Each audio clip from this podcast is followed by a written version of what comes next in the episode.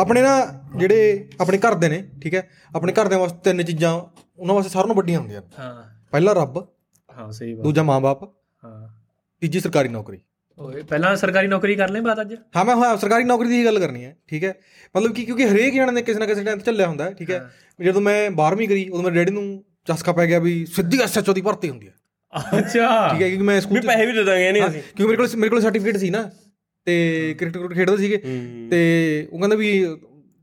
ਕੋਈ ਕਹਿ ਗਿਆ ਤੇਰਾ ਮੁੰਡਾ ਤਾਂ ਖੇਡਦਾ ਖੁੱਡਦਾ ਲੈ ਲੈ ਇਹਨੂੰ ਕਹਿ ਦੇ ਪੁਲਿਸ ਵਾਲਾ ਭਰ ਦੇ ਫਾਰਮ, ਸਿੱਧਾ SHO ਬਣ ਗਿਆ। ਤੇ ਮੰਨਾ ਮੈਂ ਨਹੀਂ ਕਰਦਾ ਹੈਗਾ, ਚੱਲ ਉਹ ਲੰਘ ਗਿਆ, ਠੀਕ ਹੈ। ਫਿਰ ਕੋਈ ਆਇਆ, ਡੈਡੀ ਦਾ ਕੇਸ ਕੂਸ ਹੋ ਗਿਆ ਸੀ, ਜਿਹੜੀ 3 ਮਹੀਨੇ 4 ਮਹੀਨੇ ਜੇਲ੍ਹ 'ਚ ਲਾਉਣਾ। ਡੈਡੀ ਕਹਿੰਦਾ ਚੱਲ ਹੁਣ ਤੂੰ ਵਕੀਲ ਬਣ ਗਿਆ। ਆਪਣੇ ਉਹਦੇ ਹਿਸਾਬ ਨਾਲ ਆਪਣੀ ਸਿਚੁਏਸ਼ਨ ਦੇ ਹਿਸਾਬ ਨਾਲ ਚੇਂਜ ਕਰਨਾ ਪਿਆ, ਬਹੁਤ ਖਰਚਾ ਹੋ ਰਿਹਾ। ਕਹਿੰਦਾ ਮੈਂ ਨਹੀਂ ਬਣਦਾ ਵਕੀਲ। ਫਿਰ ਮੈਨੂੰ ਇੱਕ ਵਾਰੀ ਜਿਵੇਂ ਉਹ ਇੰਦਰਜੀਤ ਨੇ ਕੋਈ ਪੰਡਤ ਕੋਲ ਗਿਆ ਸੀਗਾ, ਮੇਰੇ ਘਰ ਦੇ ਮੰਗਰ ਲੱਗ ਕੇ ਕਿਸੇ ਮੇਰੇ ਪੰਡਤ ਕੋਲ ਲੈ ਗਏ ਮੈਨੂੰ, ਠੀਕ ਹੈ। ਉਹ ਪੰਡਤ ਕਹਿੰਦਾ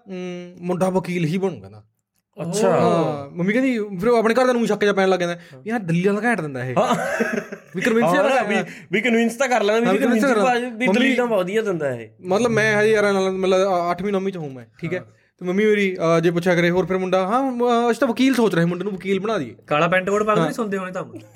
ਮੈਂ ਉਹੀ ਗੱਲ ਕਰਦਾ। ਤੇ ਉਦੋਂ ਬਾਅਦ ਫਿਰ ਮੈਂ ਡੈਡੀ ਇੱਕ ਵਾਰ ਮੇਰੇ ਡੈਡੀ ਦਾ ਐਕਸੀਡੈਂਟ ਹੋ ਗਿਆ ਤੇ ਲੱਤ ਤੇ ਪਲਾਸਟਰ ਸੀ, ਮੈਂ ਡੈਡੀ ਨੂੰ ਡਾਕਟਰ ਬਣਾ ਦੇ। ਹੁਣ ਕਹਿੰਦੇ ਡਾਕਟਰ ਬਣ ਜਾ, ਬਹੁਤ ਪੈਸਾ ਲੱਗ ਰਿਹਾ ਹੈਗਾ, ਤੇਰੀ ਪਲਾਸਟਰ ਕਰ ਦਿਆ ਕਰੀ। ਪਹਿਲਾਂ ਤਾਂ ਫਿਰ ਲੈਟਰੀ ਬਹੁਤ ਭੱਜਾ ਸੀ, ਇਲੈਕਟ੍ਰੀਸ਼ਨ ਵੀ ਬਣ ਜਾਣਾ ਦਾ ਵਿੱਚ ਵਾ ਵੀ ਲੱਤ ਤੜਾਣੇ ਤਾਂ ਨਹੀਂ ਹਟਣਾ, ਤੁਸੀਂ ਡਾਕਟਰ ਬਣ। ਹਾਂ ਜਿਵੇਂ ਆਹ ਕਹਿ ਰਿਹਾ ਨਾ, ਜਿਵੇਂ ਮਤਲਬ ਲੈਟ ਮੇਰਾ ਨਹੀਂ ਪਤਾ ਲੈਟ ਲੂਟ ਵਗ ਜੇ ਡੈਡੀ ਕਹਿੰਦੇ ਉਹ ਜੇ ਜੂਈ ਲੱਗ ਹੋਏ ਭੈਣ ਚੋਂ ਲੈਟਾਂ ਬਹੁਤ ਕੱਢਦੇ ਨੇ ਪੈਸੇ। ਅੱਛਾ ਤਾਂ ਮੈਂ ਇਲੈਕਟ੍ਰੀਸ਼ਨ ਵੀ ਬਣਦਾ, ਡਾਕਟਰ ਵੀ ਬਣਦਾ, ਜੌਨੀ ਸਿੰਸ ਬਣ ਜਾਓ, ਸਾਰੀ ਬਣ ਜਾ। ਹਾਂ ਉਦੋਂ ਜੌਨੀ ਸਿੰਸ ਬਾਰੇ ਮੈਨੂੰ ਪਤਾ ਨਹੀਂ ਸੀ ਨਾ, ਇੱਕ ਬੰਦਾ ਸਾਰਾ ਕੁਛ ਹੋ ਸਕਦਾ ਹੈਗਾ, ਸਾਰਾ ਕੁਛ ਹੋ ਸਕਦਾ ਵੀ ਹਰ ਚੀਜ਼ ਸੈਟਿਸਫਾਈ ਇੱਕ ਬੰਦਾ ਕਰ ਸਕਦਾ ਹੈਗਾ। ਓਏ ਆਪਣੇ ਪੰਜਾਬ ਹਰਿਆਣੇ ਕੀ ਸੋਸਾਇਟੀ ਮੈਂ ਤਾਂ ਪਤਾ ਨਹੀਂ ਕਿੰਨੀ ਕੁ ਬੜੀ ਹਾਈਪ ਡਾਇਓ ਸਰਕਾਰੀ ਨੌਕਰੀ ਕੀ। ਹਾਂ ਵੀ ਮਤਲਬ ਆਪਣੇ ਘਰ ਵਾਲੇ ਨਾ ਸਾਰੀ ਜ਼ਮੀਨ ਵੇਚ ਦੇਂਗੇ, ਉਸਕੇ ਬਾਅਦ ਥੋੜੀ ਜਿਹੀ ਜ਼ਮੀਨ ਰੱਖ ਲੇਂਗੇ। ਮੈਂ ਹਾਈਓ ਕਸਤੇ ਰੱਖੀ ਆ ਤੇਰੇ ਪਾਸ, ਜਦ ਫਿਰ ਤਾਂ ਪੁਲਿਸਾਂ ਭਰਤੀ ਹੋਵੇਗਾ 10 ਲੱਖ ਰੁਪਏ ਫਿਰ ਆਪਣਾ ਉਹਨੂੰ ਵੀ ਦੇਣੇ ਨਾ ਖਿਲਾਣੇ ਆ। ਹਾਂ ਓਏ ਮੈਨੂੰ ਤਾਂ ਇਹ ਨਹੀਂ ਸਮਝ ਆਉਂਦੀ ਵੀ ਜੇ ਉਹ ਹਿਸਾਬ ਕਿਤਾਬ ਜਾਂ ਲਾਉਣਾ ਤਾਂ ਜਿਹੜਾ 10 ਲੱਖ ਰੁਪਇਆ ਉਹ ਜੇ ਵੈਸੇ ਵੀ ਮੁੰਡੇ ਦੇ ਨਾਂ ਕਰਾ ਦੇਣ, ਉਹ ਵੀ ਉਹਨੂੰ ਕੋਈ ਚੱਜ ਦਾ ਬਿਜ਼ਨਸ ਖੋਲ ਕੇ ਦੇ ਦੇਣ ਤਾਂ ਉਹਦੇ ਨਾਲੋਂ ਵੱਧ ਕਮਾਈ ਹੁੰਦੀ ਹੈ ਬਈ। ਦੇਖਾ ਪੰਜਾਬੀ ਪੇਰੈਂਟਸ ਦਾ ਇੱਕ ਲੌਜਿਕ ਹੈ ਵੀ ਮੈਂ ਬਗਾਨੇ ਬੰਦੇ ਨੂੰ ਪੈਸੇ ਦੇ ਦੂੰ ਪਰ ਆਪਦੇ ਜਵਾਕ ਨੂੰ ਰੁਪਈਆ ਨਹੀਂ ਦਿੰਦਾ ਮੈਂ। ਸੇਮ ਆਈਲੈਟਸ ਵਾਲੇ ਕੰਮ 'ਚ ਹਾਂ ਉਹੀ ਆ ਵੀ ਜਵਾਕ 12ਵੀਂ ਕਰ ਲਏ, ਠੀਕ ਹੈ, ਕੋਈ ਬਾਹਰੋਂ ਆ ਜਾਏ ਜਿਹੜਾ ਤੋਂ 25 ਲੱਖ ਲੈ ਨਾਲ ਸਾਡਾ ਜਵਾਕ ਲੈ ਜੇ, ਪਰ ਆਪਦੇ ਜਵਾਕ ਨੂੰ 20-25 ਲੱਖ ਰੁਪਏ ਨਹੀਂ ਦਿੰਦੇ ਸੀ। ਉਹੀ ਤਾਂ ਯਾਰ ਮਾਰੇ ਘਰ ਕਿਆ ਨੇ ਮੈਂ ਕਿਹਾ ਵੀ ਹਾਂ ਮੇਰਾ ਦਾਦਾ ਜਿਹੜਾ ਉਹ ਬਾਸਣਾ ਵਗੈਰਾ 5 ਕਿੱਲੋ ਦੇ, ਫਿਰ ਉਹਨੇ ਕੁੜੀਆਂ ਦੇ ਵਿਆਹ ਕਰਨੇ ਪੜੇ, ਫਿਰ ਉਹ ਵੇਚਦੀ। ਮੈਂ ਫਿਰ ਉਹ ਥੋੜੀ ਜਿਹੀ ਕਿਉਂ ਰੱਖੀ ਆ ਕਰਾ, ਫਿਰ ਅੱਗੇ ਨੂੰ ਫਿਰ ਨਿਆਣੇ ਆਪਣਾ ਪੁਲਿਸਾਂ ਭਰਤੀ ਹੋਵਾਂਗੇ, ਫਿਰ ਥੋੜਾ ਪੈਸਾ ਵੀ ਖਿਲਾਣਾ ਪੜਨਾ 10 ਲੱਖ ਰੁਪਏ ਸਾਰਾ ਹਰਿਆਣਾ ਹੀ ਜਾਂ ਖਾਪ ਪੰਚਾਇਤ ਜਾਂ ਪੁਲਿਸ 'ਚ ਹੈ ਨਾ। ਹਾਂ ਇੱਥੇ ਵੀ ਹਰੇਕ ਚੌਂਕ ਤੇ ਜਿੱਥੇ ਵੀ ਦੇਖੋ ਇੱਕ ਹੁਣ ਇਹਨਾਂ ਨੇ ਉਹ ਕਰਤਾ ਵੀ ਜਿਵੇਂ ਪਹਿਲਾਂ ਪੰਜਾਬੀ ਇਤਰਾਜ਼ ਕਰਦੇ ਸੀ ਨਾ ਵੀ ਘੂੜ ਸਾਡੇ ਨਾਲ ਗਲਤ ਬੋਲਦੇ ਨੇ ਵੀ ਐਂ ਕਰਦੇ ਨੇ, ਇੱਕ ਸਰਦਾਰ ਲਾ ਦਿੰਦਾ, ਇੱਕ ਘੂੜ ਲਾ ਦਿੰਦਾ। ਉਹ ਜਾਂ ਤਾਂ ਕਲਚਰਲ ਇੰਨਾ ਹੁੰਦਾ ਜਾਂ ਤਾਂ ਹਰਿਆਣਵੀ ਪੰਜਾਬੀ ਨੂੰ ਕਨਵਰਟ ਕਰ ਦੂ, ਹਾਂ ਹਰਿਆਣਵੀ 'ਚ, ਠੀਕ ਹੈ, ਜਾਂ ਪੰਜਾਬੀ ਹਰਿਆਣਵੀ ਨੂੰ ਘੁਮਾ ਦਿੰਦਾ ਹੈਗਾ। ਉਹ ਸ਼ਕਲ ਤਾਂ ਤੈਨੂੰ ਦੇਖ ਕੇ ਲੱਗੂ ਹਰਿਆਣਵੀ 'ਚ ਗੱਲ ਕੱਢੂ, ਮੂਹਰੋਂ ਫਿਰ ਠੇਠ ਪੰਜਾਬੀ ਦੇ ਆ ਜਾਂਦੇ ਨੇ ਉਹ। ਫਿਰ ਉਹ ਮਤਲਬ ਐਟ ਦੀ ਐਂਡ ਉਹਦਾ ਫਾਇਦਾ ਇਹ ਹੋਇਆ ਵੀ ਐਟਲੀਸਟ ਕਲਚਰ ਪਿੱਛੇ ਨਹੀਂ ਲੜਦਾ ਉਹ ਬੰਦੇ ਨਾਲ। ਦੋ ਜਣਾ ਵੀ ਜੇ ਤੂੰ ਪੰਜਾਬੀ ਆ ਤਾਂ ਤੇਰਾ ਚਲਾਨ ਕੱਟੂ ਨਹੀਂ ਰਿਹਾ। ਮੇਰਾ ਹੋਇਆ ਸਰਦਾਰ ਜੀ ਇਹ ਬਾਤ ਐਸੇ ਕੈਸੇ ਛੋੜ ਦੇਂਗੇ, ਚਲਾਨ ਤੋਂ ਕੱਟੇਗਾ। ਅਸੀਂ ਇੱਕ ਵਾਰੀ ਹਰਿਆਣੇ 'ਚ ਨਾਲੇ ਤਾਂ ਉਹਦਾ ਕਰਤਾ ਇੰਸ਼ੋਰੈਂਸ ਦਾ, ਨਾਲੇ ਇੰਸ਼ੋਰੈਂਸ ਦਾ ਨਾਲੇ ਮਿਸਬਿਹੇਵ ਦਾ। ਠੀਕ ਹੈ, ਮਿਸਬਿਹੇਵ ਦਾ ਬਣਾ ਇਹਨਾਂ ਕੀ ਗੱਲ, ਮਿਸਬਿਹੇਵ ਦਾ ਚਲਾਨ ਤੋਂ ਆਫਿਸ ਵਾਹੀ ਕੱਟ ਜਾਗੇ 4-5 ਜੇ ਥੋੜਾ ਸਾ ਇਨਕਾ ਉਰਾ ਪੁਲਿਸਿਆ ਹੋਵਾ ਨਾ ਕੋਈ। ਇੱਕ ਹੋਰ ਯਾਰ ਮਨੀਸ਼ਾ ਗੁਲਾਟੀ ਕੋਲ ਵੀ ਕੰਪਲੇਂਟ ਕਰਨ ਵਾਲੀ ਇਹਨਾਂ ਦੀ, ਕੁੜੀਆਂ ਬਾਰੇ ਗਲਤ ਬੋਲਦੇ ਰਹੇ। ਮੈਂ ਕੀ ਕਿਹਾ ਕੁੜੀਆਂ ਬਾਰੇ ਗਲਤ, ਮੈਂ ਹੱਦ ਦੇ ਬਹੁਤ ਗਲਤ ਬਈ ਤੁਹਾਡੇ ਆਪਦੇ ਬਿਆਨ ਮਾੜੇ ਹੁੰਦੇ। ਓਏ ਇੰਦਰਜੀਤ ਨਿੱਕੂ ਬਾਰੇ ਉਹਦੇ ਬਾਰੇ ਕੀ ਬਿਆਨ ਦਿੱਤਾ ਸੀ, ਇਹਦੀ ਘਰ ਵਾਲੀ ਲੈ ਗਈ ਉਹ ਵੀ ਮਰਦ ਨਹੀਂ ਜਾਂਦੇ ਹੁੰਦੇ ਗਏ ਪੰਡਤਾਂ ਨਹੀਂ ਜਾਂਦੇ, ਫਿਰ ਇਹ ਤਾਂ ਗਲਤ। ਇੰਦਰਜੀਤ ਨਿੱਕੂ ਮਰਦ ਨਹੀਂ ਹੈ, ਕਿਸੇ ਮਰਜ਼ੀ ਨੂੰ ਪੁੱਛ ਲਈ ਯਾਰ, ਉਹ ਬੇਚਾਰਾ ਆਪਦੀ ਘਰ ਵਾਲੀ ਦੇ ਮਗਰ ਲੱਗ ਕੇ ਗਿਆ। ਆਪਣੇ ਛੱਤੀ ਬਾਬੇ ਬਜਹਾਰ ਹਾਂ ਆਪਦੀ ਵਾਰੀ ਜਿਹੜੇ ਕਦੀ ਕਹਿ ਰਹੇ ਚੱਪਲ ਇੱਧਰ ਨੂੰ ਨਾ ਖੋਲੋ, ਮੇਰੇ ਬੈਡ ਇੱਧਰ ਨੂੰ ਨਾ ਰੱਖੋ, ਉਹ ਕਿਆ ਚੱਕਰ ਆ ਫਿਰ। ਮੈਂ ਕਿਤੇ ਕਿਹਾ ਯਾਰ ਹੋਰ ਗਿਆ। ਅੱਛਾ ਕੈਮਰੇ ਭਾਈ ਦੱਸਣਾ ਹੈ, ਦੇਖੀ ਭੈਣ ਦੇ ਗੱਪ ਵੱਡੀਆਂ ਦੇ। ਚਲੋ ਠੀਕ ਹੈ ਆਪਣੀ ਮੇਰੇ ਕੁਝ ਤੁਹਾਨੂੰ ਪਾਇਆ ਹੋਇਆ ਨਹੀਂ ਦਾ ਸਰ ਜੀ ਤੇ ਕਹਿ ਉਹ ਤਾਂ ਲੈ ਹਰਜਿੰਦਰ ਜਿਹੜੀ ਗੁੱਠੀਆਂ ਕੱਢੀ 6 ਬਾਹਰ ਚਿੱਟੀ ਲੈ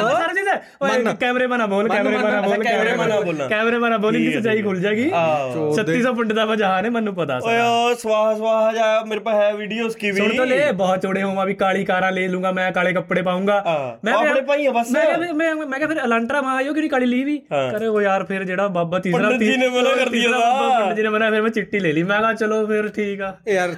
ਬਿਨਾਂ ਮਤਲਬ ਦੀ ਬਕਵਾਸ ਬਾਜੀ ਹੈ। ਠੀਕ ਹੈ ਮੰਗ ਲਈ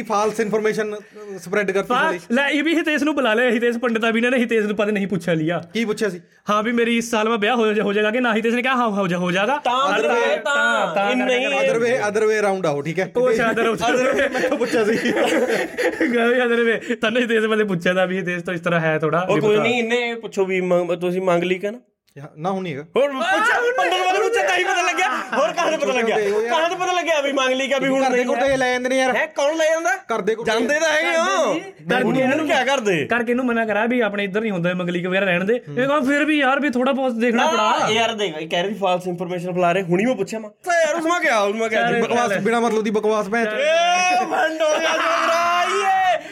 ਸਕਸੈਸਫੁਲ ਹੋਇਆ। ਅੱਜ ਅਫੈਂਡ ਕਰਨਾ ਸੀ ਬਸ ਕਰ ਦਿਆ। ਕੱਲ ਆਪਾਂ ਵੀਡੀਓ ਸ਼ੂਟ ਕਰ ਰਹੇ ਸੀ, ਠੀਕ ਹੈ, ਆਪਾਂ ਅਲੱਗ ਅਲੱਗ ਕਰੈਕਟਰਾਂ ਦੇ ਨਾਮ ਬਣਾਏ, ਠੀਕ ਹੈ, ਆਪਾਂ ਸਾਰਿਆਂ ਨੇ ਹੱਸ ਕੇ ਕਰੈਕਟਰ ਦੇ ਨਾਮ ਲੈ ਲਏ, ਠੀਕ ਹੈ। ਅਫੈਂਡ ਦੀ ਉਹ ਗੱਲ ਕਰਦਾ ਮੈਂ, ਠੀਕ ਹੈ, ਸਿਰਫ ਇੱਕ ਬੰਦਾ ਸੀ, ਠੀਕ ਹੈ, ਉਹਦੇ ਪਾਸ ਕਰੈਕਟਰ ਦਾ ਨਾਮ ਲਿਖਿਆ ਵੀ ਚੱਲ ਕਰੈਕਟਰ ਦਾ ਨਾਮ ਹੈ ਸ਼ਰਾਬਜੀਤ, ਕਹਿੰਦਾ ਮੈਂ ਲੈਂਦਾ। ਮੈਂ ਫਿਰ ਵੀਡੀਓ ਨਹੀਂ ਛੱਡਦਾ ਫੱਕ, ਫਿਰ ਮੈਂ ਕਿਉਂ ਲੈਂਦਾ, ਬਸ ਕਹਿੰਦਾ ਉਹੀ ਲੈਂਦਾ। ਮੈਂ ਰੀਜ਼ਨ ਤਾਂ ਦੇ ਬਸ ਮੈਂ ਵੀਡੀਓ ਨਹੀਂ ਕਰਦਾ, ਕਹਿੰਦਾ ਨਹੀਂ ਲੈਂਦਾ। ਫਿਰ ਬਸ ਫਿਰ ਉਹੀ ਗੱਲ ਹੋ ਗਿਆ, ਮੇਰੀ ਚੋਇਸ ਆ, ਮੈਂ ਐਕਟ ਕਰਨਾ ਜੋ ਮੈਂ ਨਾਮ ਮੈਂ ਪਸੰਦ ਕਰਦਾ। ਅਲੱਗ ਅਲੱਗ ਟ੍ਰਿਗਰ ਪੁਆਇੰਟ ਆਫ ਐਂਡ ਹੋਣਗੇ, ਚਲੋ ਕੋਈ ਚੱਕਰ ਨਹੀਂ। ਇਹ ਕਿਆ ਵੀ ਮੇਰੀ ਵਾਰੀ ਆਉਣ ਵਾਲੀ ਆ, ਡਰਦਾ ਹੈ। ਜੇ ਹੁਣ ਚੱਲ ਸਰਕਾਰੀ ਨੌਕਰੀ ਕਿਸੇ ਦੀ ਲੱਗ ਵੀ ਜਾਵੇ, ਠੀਕ ਹੈ, ਜਿਵੇਂ ਕਿਸੇ ਜਵਾਕ ਦੀ ਲੱਗ ਗਈ, ਤੇਰੀ ਰਿਸ਼ਤੇਦਾਰੀ ਕਿਸੇ ਦੀ ਲੱਗ ਗਈ, ਠੀਕ ਹੈ, ਫਿਰ ਉਹਨਾਂ ਵਾਸਤੇ ਤੂੰ ਤਾਂ ਵਰਥਲੈਸ ਹੀ ਹੈ। ਤੇਰੇ ਘਰੇ ਆਉਣਗੇ ਉਹ, ਠੀਕ ਹੈ, ਪਹਿਲਾਂ ਤੇਰੇ ਬਾਪ ਮੂਹਰੇ ਤੇਰੀ ਮਾਂ ਭੈਣ ਕਰੀ ਜਾਣਗੇ ਸਰਕਾਰੀ ਨੌਕਰੀ ਸਰਕਾਰੀ ਨੌਕਰੀ ਸਰਕਾਰੀ ਨੌਕਰੀ। ਮੈਨੂੰ ਐਂ ਲੱਗਦਾ ਵੀ ਇਹਨਾਂ ਨੂੰ ਸ਼ਬਦ ਹੀ ਦੋ ਆਉਂਦੇ ਨੇ, ਸਰਕਾਰੀ ਨੌਕਰੀ ਸਰਕਾਰੀ ਨੌਕਰੀ, ਜਾਂ ਕਾਗਜ਼ ਸਰਕਾਰੀ ਨੌਕਰੀ ਕਾਗਜ਼ ਸਰਕਾਰੀ ਨੌਕਰੀ ਕਾਗਜ਼ ਸਰਕਾਰੀ ਨੌਕਰੀ ਕੇ ਫਾਰਮ ਭਰੇ ਕੇ ਨਾ, ਸਰਕਾਰੀ ਨੌਕਰੀ ਕੇ ਫਾਰਮ ਭਰੇ ਕੇ ਨਾ, ਰੇਲਵੇ ਫਾਰਮ ਭਰ ਦੋ, ਡੈਡੀ ਵੀ ਲੱਗ ਜਾਓ, ਫਾਰਮ ਭਰ ਦੋ ਲੱਗ ਜਾਓ, ਫਾਰਮ ਭਰ ਦੋ ਲੱਗ ਜਾਓ। ਰਿਸ਼ਤਾ ਰਾਊਤ ਜਿਹੜੀ 2 ਘੰਟੇ ਬੈਠੂ, ਉਹਦੇ ਬਾਅਦ ਡੈਡੀ ਫਰਾਰ ਹੋ ਜਾਂਦਾ, ਉਹ ਵੀ ਇੱਥੇ ਆਉਂਦਾ ਤੈਨੂੰ, ਠੀਕ ਹੈ, ਕਿਉਂਕਿ ਉਹਨੂੰ ਲਾ ਵੀ ਯਾਰ ਛੱਡ ਪਰੇ ਹਾਂ ਵੀ ਕਿਹੜਾ ਮੱਥਾ ਮਾਰੇ ਇਹਨਾਂ ਨਾਲ। ਉਹ ਫਿਰ ਡੈਡੀ ਆਪਣਾ ਨਿਊ ਵੀ ਹੈ ਨਾ, ਬਿਮਾਰੇ ਗਲ ਪਾ ਦੇਗਾ। ਉਹਨੂੰ ਕਹਾ ਮੈਂ ਤਾਂ ਇਹਨੂੰ ਖਾਸੀ ਵਾਰ ਬੋਲੀ ਆ, ਰਿਸ਼ਤੇਦਾਰ ਆਏ ਹੋਏ ਆ। ਡੈਡੀ ਕਹੋ ਉਰਾ ਸੰਦੀਪ ਸਮਝਾਓ ਜੀ ਸਾਨੂੰ, ਚੱਲ ਤੇਰੇ ਡੈਡੀ ਲੰਘ ਜੂ, ਉਹਦੇ ਬਾਅਦ ਤੇਰਾ ਡੈਡੀ ਫਰਾਰ ਹੋ ਜੂ, ਫਿਰ ਤੇਰੇ ਗੱਲ। ਸਰਕਾਰੀ ਨੌਕਰੀ ਵਾਲਿਆਂ ਨੂੰ ਦਿਆ ਸੀ ਜਵਾਬ ਇੱਕ ਨਾ, ਸਾਡੇ ਘਰ ਦੇ ਸਾਹਮਣੇ ਦੁਕਾਨ ਆ, ਉਹਦੇ ਮੁੰਡੇ ਨੂੰ ਵੀ ਰਿਸ਼ਤੇਦਾਰਾਂ ਨੇ ਬੜਾ ਤੰਗ ਕਰ ਲਿਆ, ਕਿਉਂਕਿ ਉਹਨੇ ਸਾਰੇ ਰਿਸ਼ਤੇਦਾਰ ਸਰਕਾਰੀ ਨੌਕਰੀਆਂ ਤੇ ਸੀ, ਤੇ ਆਪ ਉਹਨੇ ਫਾਰਮੇਸੀ ਕੀਤੀ। ਤੇ ਉਹਨੇ ਨਾ ਮਤਲਬ ਪਹਿਲਾਂ ਉਹਨਾਂ ਦੀ ਦੁਕਾਨ ਸੀ ਛੋਟੀ, ਪਰ ਉਹਨੇ ਬਹੁਤ ਐਕਸਪੈਂਡ ਕਰ ਲਈ, ਬਿਲਡਿੰਗ ਮਟੀਰੀਅਲ ਦਾ ਕੰਮ ਖੋਲ੍ਹ ਲਿਆ ਉਹਨੇ, ਕਿਉਂਕਿ ਉਹਦੇ ਸਾਰੇ ਰਿਸ਼ਤੇਦਾਰ, ਉਹਦੀ ਭੈਣ ਦਾ ਵਿਆਹ ਸੀ ਆਈ ਥਿੰਕ, ਵੀ ਸਾਰੇ ਬੈਠੇ ਸੀ, ਪਾਈ ਜਾਣ ਪ੍ਰੈਸ਼ਰ ਪਾਈ ਜਾਣ ਵੀ। ਚਲੋ ਇੱਕ ਟਾਈਮ ਹੁੰਦਾ ਵੀ ਬੰਦਾ ਫਰੀਕ ਆਊਟ ਹੋ ਜਾਂਦਾ। ਹੁਣ ਕਾਪੀ ਲੈ ਆਇਆ ਅੰਦਰੋਂ, ਬੋਲੋ ਕਹਿੰਦਾ ਤੇਰੀ ਕਿੰਨੀ ਤਨਖਾਹ? ਉਹ ਕਹਿੰਦਾ 70,000। ਕਹਿੰਦਾ ਕਿੰਨੇ ਸਾਲ ਨੌਕਰੀ ਕਰਿਆ? ਕਹਿੰਦਾ 20 ਸਾਲ। ਉਹਨੇ ਲਾ ਕੇ ਹਿਸਾਬ ਕਿਤਾਬ ਜਿਹਾ ਕੱਢ ਕੇ ਕਹਿੰਦਾ ਟੋਟਲ ਪੂਰੀ ਜ਼ਿੰਦਗੀ ਚ ਤੂੰ 70 ਲੱਖ ਰੁਪਇਆ ਕਮਾਏਗਾ। ਕਹਿੰਦਾ ਮੇਰੀ ਆਹ ਮਹੀਨੇ ਦਾ ਟਰਨ ਓਵਰ ਹੈ 70 ਲੱਖ। ਠੀਕ ਆ, ਉਹ ਵੀ ਐਨ ਬਣਾਇਆ ਬਾਈ ਐਨ। ਉਹਦੇ ਬਾਅਦ ਉਹਨੂੰ ਕਿਸੇ ਨੇ ਨਹੀਂ ਕਿਹਾ ਵੀ ਸਰਕਾਰੀ ਨੌਕਰੀ ਲੱਗ ਫਲਾਣਾ ਕਰ। ਠੀਕ ਹੈ ਜੀ, ਸਰਕਾਰੀ ਨੌਕਰੀ ਦਾ ਲੌਜਿਕ ਪਤਾ ਕੀ ਹੈ, ਠੀਕ ਹੈ, ਵੀ ਤੈਨੂੰ ਉਹਦੇ ਬਾਅਦ ਕੁਛ ਕਰਨ ਦੀ ਲੋੜ ਨਹੀਂ। ਹਾਂ, ਵੀ ਉਹ ਵਿਹਲਾ ਕਰਨਾ ਚਾਹੁੰਦੇ ਨੇ। ਹਾਂ, ਵੀ ਜਮਾਂ ਟੈਨਸ਼ਨ ਲੈਣ ਦੀ ਲੋੜ ਨਹੀਂ, ਹੋ ਜਾਓ ਬਸ, ਕੁਛ ਕਰ ਨਾ ਕਰ, ਕੰਮ ਕਰ ਨਾ ਕਰ, ਕੰਮ ਤੇ ਜਾ ਨਾ ਜਾ, ਕੋਈ ਫਰਕ ਨਹੀਂ ਪੈਂਦਾ, ਆਰਾਮ ਨਾਲ ਤਨਖਾਹ ਹੈ ਪੱਕੀ ਤੇਰੀ। ਮਤਲਬ ਕਿ ਚਾਹੇ ਕਨਵਰਸੇਸ਼ਨ ਮੰਨ ਲੈ ਤੂੰ ਮਰਗਤ ਹੀ ਗਿਆ ਹੈ, ਠੀਕ ਹੈ, ਚਾਹੇ ਸਰਕਾਰੀ ਨੌਕਰੀ ਦਾ ਕੋਈ ਲੈਣਾ ਦੇਣਾ ਨਹੀਂ ਟੌਪਿਕ 'ਚ ਆਉਣਗੇ। ਹੋਰ ਹਾਂ, ਜ਼ਿੰਦਗੀ ਦਾ ਕੀ ਭਰੋਸਾ ਜੀ, ਉਹ ਫਿਰ ਘੁਮਾ ਫਿਰਾ ਕੇ। ਪਰ ਆਪਣਾ ਮੁੰਡਾ ਤਾਂ ਫਿਰ ਲੱਗ ਗਿਆ ਕੰਮ, ਵੀ ਸਾਡਾ ਮੁੰਡਾ ਫਿਰ ਹੁਣ ਸਰਕਾਰੀ ਨੌਕਰੀ ਕਰਦਾ। ਚੱਲ ਹੁਣ ਤਾਂ ਘੱਟ ਹੈ ਤਨਖਾਹ, ਤੇ ਫਿਰ ਕਹਿੰਦੇ ਪੱਕਾ ਕਰ 4 ਸਾਲ 'ਚ ਪੱਕਾ ਕਰ। ਇੱਕ ਉਹ ਡਾਇਲੋਗ ਹੈ, ਚਲ ਇੱਕ ਵਾਰੀ ਪੈਰ ਫਸਿਆ ਚੰਗਾ ਰਹਿੰਦਾ ਏ, ਪੈਰ 'ਚ ਫਸ ਗਿਆ ਚੰਗਾ ਰਹਿੰਦਾ। ਸਰਕਾਰੀ ਡਿਪਾਰਟਮੈਂਟ ਦਾ ਕਿਹੜੀ ਮਰਜ਼ੀ ਇੱਕ ਬਾਰ ਇੱਕ ਇਸ ਤਰ੍ਹਾਂ ਹੋਗਾ, ਜੇ ਤੋ ਥਾਰੇ ਡੈਡੀ ਕੇ ਏਜ ਕਾ ਕੋਈ ਰਿਸ਼ਤੇਦਾਰ ਆ, ਜੇ ਉਹ ਸਰਕਾਰੀ ਲੱਗਿਆ ਫਿਰ ਤਾਂ ਠੀਕ ਆ, ਫਿਰ ਤਾਂ ਨਾ ਇਸ ਤਰ੍ਹਾਂ ਮਤਲਬ ਪ੍ਰੇਅਰ ਕਰਾਂਗੇ ਗੋਡ ਤੇ ਵੀ ਯਾਰ ਜਿਹੜਾ ਉਹ ਰਿਸ਼ਤੇਦਾਰ ਆ ਨਾ, ਉਸਕਾ ਛੋਕਰਾ ਜਾਂ ਛੋਕਰੀ ਉਹ ਨਾ ਲੱਗ ਜਾ ਬਸ ਸਰਕਾਰੀ ਜੌਬ। ਜੇ ਕਹੀ ਉਹ ਸਰਕਾਰੀ ਜੌਬ ਲੱਗਿਆ, ਫਿਰ ਤਾਂ ਡੈਡੀ ਥਾਰਾ ਦੇਖ ਲੈ, ਉਹਦਾ ਮੁੰਡਾ ਵੀ ਲੱਗਿਆ, ਉਹਨੇ ਕੁੜੀ ਲੱਗੀ, ਆਪਦੇ ਦੋਸਤਾਂ ਦੇ ਜਵਾਕਾਂ ਮੰਗਰ ਲੱਗ ਕੇ। ਤਾਂ ਯਾਰ ਹਰੇਕ ਦਾ ਡੈਡੀ ਨੇ ਕੁਛ ਨਾ ਕੁਛ ਕਰੀ ਜਾਂਦਾ, ਠੀਕ ਹੈ। ਮੈਂ ਸਾਡੇ ਨਾਲ ਡੈਡੀ ਨੂੰ ਦੱਸਿਆ ਸੀ ਨੂੰ ਮੈਂ, ਠੀਕ ਹੈ, ਮੇਰੇ ਦੋਸਤ, ਮੇਰੇ ਡੈਡੀ ਦੇ ਦੋਸਤ ਦੀ ਕੁੜੀ ਨੇ ਆਪਦੇ ਡੈਡੀ ਨੂੰ ਪੈਸੇ ਭੇਜਦੀ ਆ ਉਹ, ਠੀਕ ਹੈ, ਜਿਹੜੀ ਸਾਡੇ ਵਾਲੀ ਤੋਂ ਮੰਗਾਈ ਜਾਂਦਾ। ਨਾ ਇਹ ਕੋਈ ਗੱਲ ਨਹੀਂ ਬਣੀ, ਕਹਿੰਦਾ ਉਹ ਭੇਜਦੀ ਆ। ਸਾਡੇ ਪਿੰਡੇ ਮੁੰਡਾ ਲੱਗ ਗਿਆ ਤਾਂ ਹੀ ਨੌਕਰੀ ਪਾ, ਮੇਰਾ ਡੈਡੀ ਰੋਜ਼ ਐਗਜ਼ਾਮਪਲ ਦੇਖ ਲੈ ਉਹਨਾਂ ਦਾ ਮੁੰਡਾ ਨੌਕਰੀ ਤੇ ਲੱਗ ਗਿਆ ਫਲਾਣਾ ਧਮਕਾਣਾ। ਬਸ 2 ਹਫ਼ਤੇ ਹੋਏ ਸੀ, ਫਿਰ ਉਹ ਲਵ ਮੈਰਿਜ ਕਰਾ ਕੇ ਆ ਗਿਆ, ਹਾਰ ਜੇ ਪਾ ਗਿਆ, ਕੁੜੀ ਕੱਢ ਲਿਆ। ਹਾਂ, ਉਹਦੇ ਵਾਲਾ ਕੰਮ ਕਰ ਕੰਮ ਨਹੀਂ, ਫਿਰ ਮਤਲਬ ਇੰਨੀ ਜ਼ਰੂਰੀ ਵੀ ਨਹੀਂ ਹੁੰਦੀ ਸਰਕਾਰੀ ਨੌਕਰੀ, ਕੋਈ ਚੱਕਰ ਨਹੀਂ ਹੈ, ਬੰਦੇ ਨੂੰ ਅਕਲ ਹੋਣੀ ਚਾਹੀਦੀ ਹੈ, ਉਹ ਬਹੁਤ ਹੁੰਦਾ ਹੈ। ਇਹ ਮੇਰੇ ਡੈਡੀ ਤੋਂ ਇਸ ਤਰ੍ਹਾਂ ਮੈਨੂੰ ਮੋਟੀਵੇਟ ਕਰਾਇਆ ਨਾ ਸਰਕਾਰੀ ਨੌਕਰੀ ਪਿੱਛਾ, ਵੀ ਜਿਸ ਤਰ੍ਹਾਂ ਜੇ ਮਾਰੇ ਗਾਉਂ ਮਤ ਕੋਈ ਸਰਕਾਰੀ ਨੌਕਰੀ ਲੱਗਿਆ, ਤਾਂ ਮੇਰਾ ਡੈਡੀ ਰਾਤ ਨੂੰ ਬੈਠਾ ਗਾ, ਉਹਨੇ ਸਿਰਫ ਇਹੀ ਬਾਤ ਕਹਿਣੀ, ਉਹਨੂੰ ਕਹ ਨਿਆਣਾ ਦੇਖ ਲੈ ਰਾਤ ਪਰ ਜਾਕਾ ਪੜਿਆ ਉਹਨੇ। ਉਹਨਾਂ ਨੂੰ ਪਤਾ ਨਹੀਂ ਕਿਵੇਂ ਪਤਾ ਲੱਗਦਾ ਵੀ ਇਹ ਪੂਰੀ ਰਾਤ ਜਾਗ ਕੇ ਪੜਦਾ ਸੀ। ਮੈਂ ਕਹਿੰਦਾ ਲੈਂਪ ਬਾਲ ਗਾਵਾ ਤਾਂ ਲੈਂਪ ਬੰਦ ਕਰਕੇ ਆਵਾ ਦਾ। ਅਬਰਾਹਮ ਲਿੰਕਨ ਨੂੰ ਕਹਿੰਦੇ ਸੀ ਕਿ ਸਟਰੀਟ ਲਾਈਟਾਂ ਨੀਚੇ ਪੜਦਾ ਸੀ, ਕੀ ਗੱਲ ਭੈਣ ਚੋ ਅਮਰੀਕਾ 'ਚ ਦਿਨ ਨਹੀਂ ਹੁੰਦਾ ਹੈਗਾ। ਹਾਂ ਉਹੀ ਗੱਲ ਆ ਬਸ। ਜੇ ਤਾਂ ਪਿੰਡ ਮਾ ਕਹੀਂ ਆਪਣੇ ਯਾਰ ਦੋਸਤਾਂ ਆਪਾਂ 5 ਮਿੰਟ ਖੜ ਗਿਆ ਅਰ ਤੇਰੇ ਡੈਡੀ ਨੇ ਤੈਨੂੰ ਆਉਂਦੇ ਜਾਂਦੇ ਦੇਖ ਲਿਆ ਵੀ ਕਹੀਂ ਖੜਿਆ ਤਾਂ ਉਹ ਖਤਮ ਆ ਬਈ, ਘਰਾਂ ਜਾਂਦੀ ਹੋ ਉਹਨੂੰ ਕਾ ਨਿਆਣਾ ਕਹੀਂ ਖੜਾ ਦਿਖਿਆ ਅੱਜ ਤੱਕ। ਆਹ ਮਟਰ ਕਸ਼ਤੀਆਂ ਕਰਾ ਲਓ ਸਰ, ਥੋੜੇ ਮਤਲਬ 4 ਸਾਲ ਪਹਿਲਾਂ ਦੀ ਗੱਲ ਹੈ। ਜੇ ਮਾੜਾ ਫੋਨ ਚਲਾ ਰਿਹਾ ਤੂੰ, ਹੁਣ ਤਾਂ ਆਪ ਫੋਨ ਲੈ ਲਿਆ, ਉਹਨਾਂ ਨੂੰ ਪਤਾ ਵੀ ਐਡਿਕਟਿਵ ਹੁੰਦੇ ਨੇ ਇਹ। ਜਦੋਂ ਤੂੰ ਫੋਨ ਚਲਾ ਰਿਹਾ 10 ਵਜੇ ਤੋਂ ਬਾਅਦ ਉਹਨਾਂ ਨੇ ਤੇਰੇ ਫੋਨ ਦੀ ਲਾਈਟ ਨਹੀਂ ਨੀਂਦ ਆਉਂਦੀ ਕਿਤਾਬ ਚੱਕ ਲੈ ਭਗਾ ਕੇ, ਕਈ ਵਾਰ ਤਾਂ ਭਗਾ ਕੇ ਵੀ ਮਾਰੀ ਆ ਮੇਰੇ ਉੱਤੇ। ਅੱਖਾਂ ਆਹ ਪੜ ਲੈ ਆਹ ਨਾ ਨਾ ਮਰ ਨਹੀਂ ਨੀਂਦ ਆਉਂਦੀ ਮਰ ਇਸਮਾ ਅੱਖਾਂ ਫੜਵਾਣੀ, ਇਸਮਾ ਅੱਖਾਂ ਫੜਵਾਓ ਇਸਮਾ। ਯਾਰ ਕਿਸੇ ਦੀ ਵੀ ਅਚੀਵਮੈਂਟ ਦੇਖ ਕੇ ਠੀਕ ਹੈ ਤੇਰੇ ਘਰਦਿਆਂ ਨੇ ਲੈ ਦੇ ਕੇ ਇਹ ਗੱਲ ਆਉਣੀ ਵੀ ਸਾਡੇ ਵਕਤ ਪੜਦਾ ਨਹੀਂ ਹਾਂ ਕੁਛ ਵੀ, ਚਾਹੇ ਮੰਨ ਲੈ ਵੀ ਫਿਰ ਤਾਂ ਤੇਥੋਂ ਕੁਛ ਵੀ ਹੋ ਜੇ। ਮੈਂ ਤੁਹਾਨੂੰ ਇੱਕ ਵਾਰ ਦੱਸਦਾ, ਮੇਰਾ ਦੋਸਤ ਸੀ, ਉਹ ਸਰਕਾਰੀ ਪੇਪਰ ਨਿਕਲਿਆ ਨਹੀਂ, ਠੀਕ ਹੈ ਪਤਾ ਨਹੀਂ ਕਾਹਦਾ ਭਰਿਆ ਸੀ ਉਹਨੇ, ਚਲੋ ਨਿਕਲਿਆ ਨਹੀਂ ਹੈਗਾ। ਉਦੋਂ ਬਾਅਦ ਉਹਨੇ ਨਾ ਗੱਡੀ ਮਾਰੀ ਖੰਬੇ 'ਚ, ਅੱਛਾ ਘਰ ਦੀ ਮਤਲਬ ਕਾਰ ਭੰਨਤੀ ਘਰਦਿਆਂ ਨੇ। ਉਹਦੇ ਘਰਦੇ ਆਏ, ਦੇਖਿਆ ਵੀ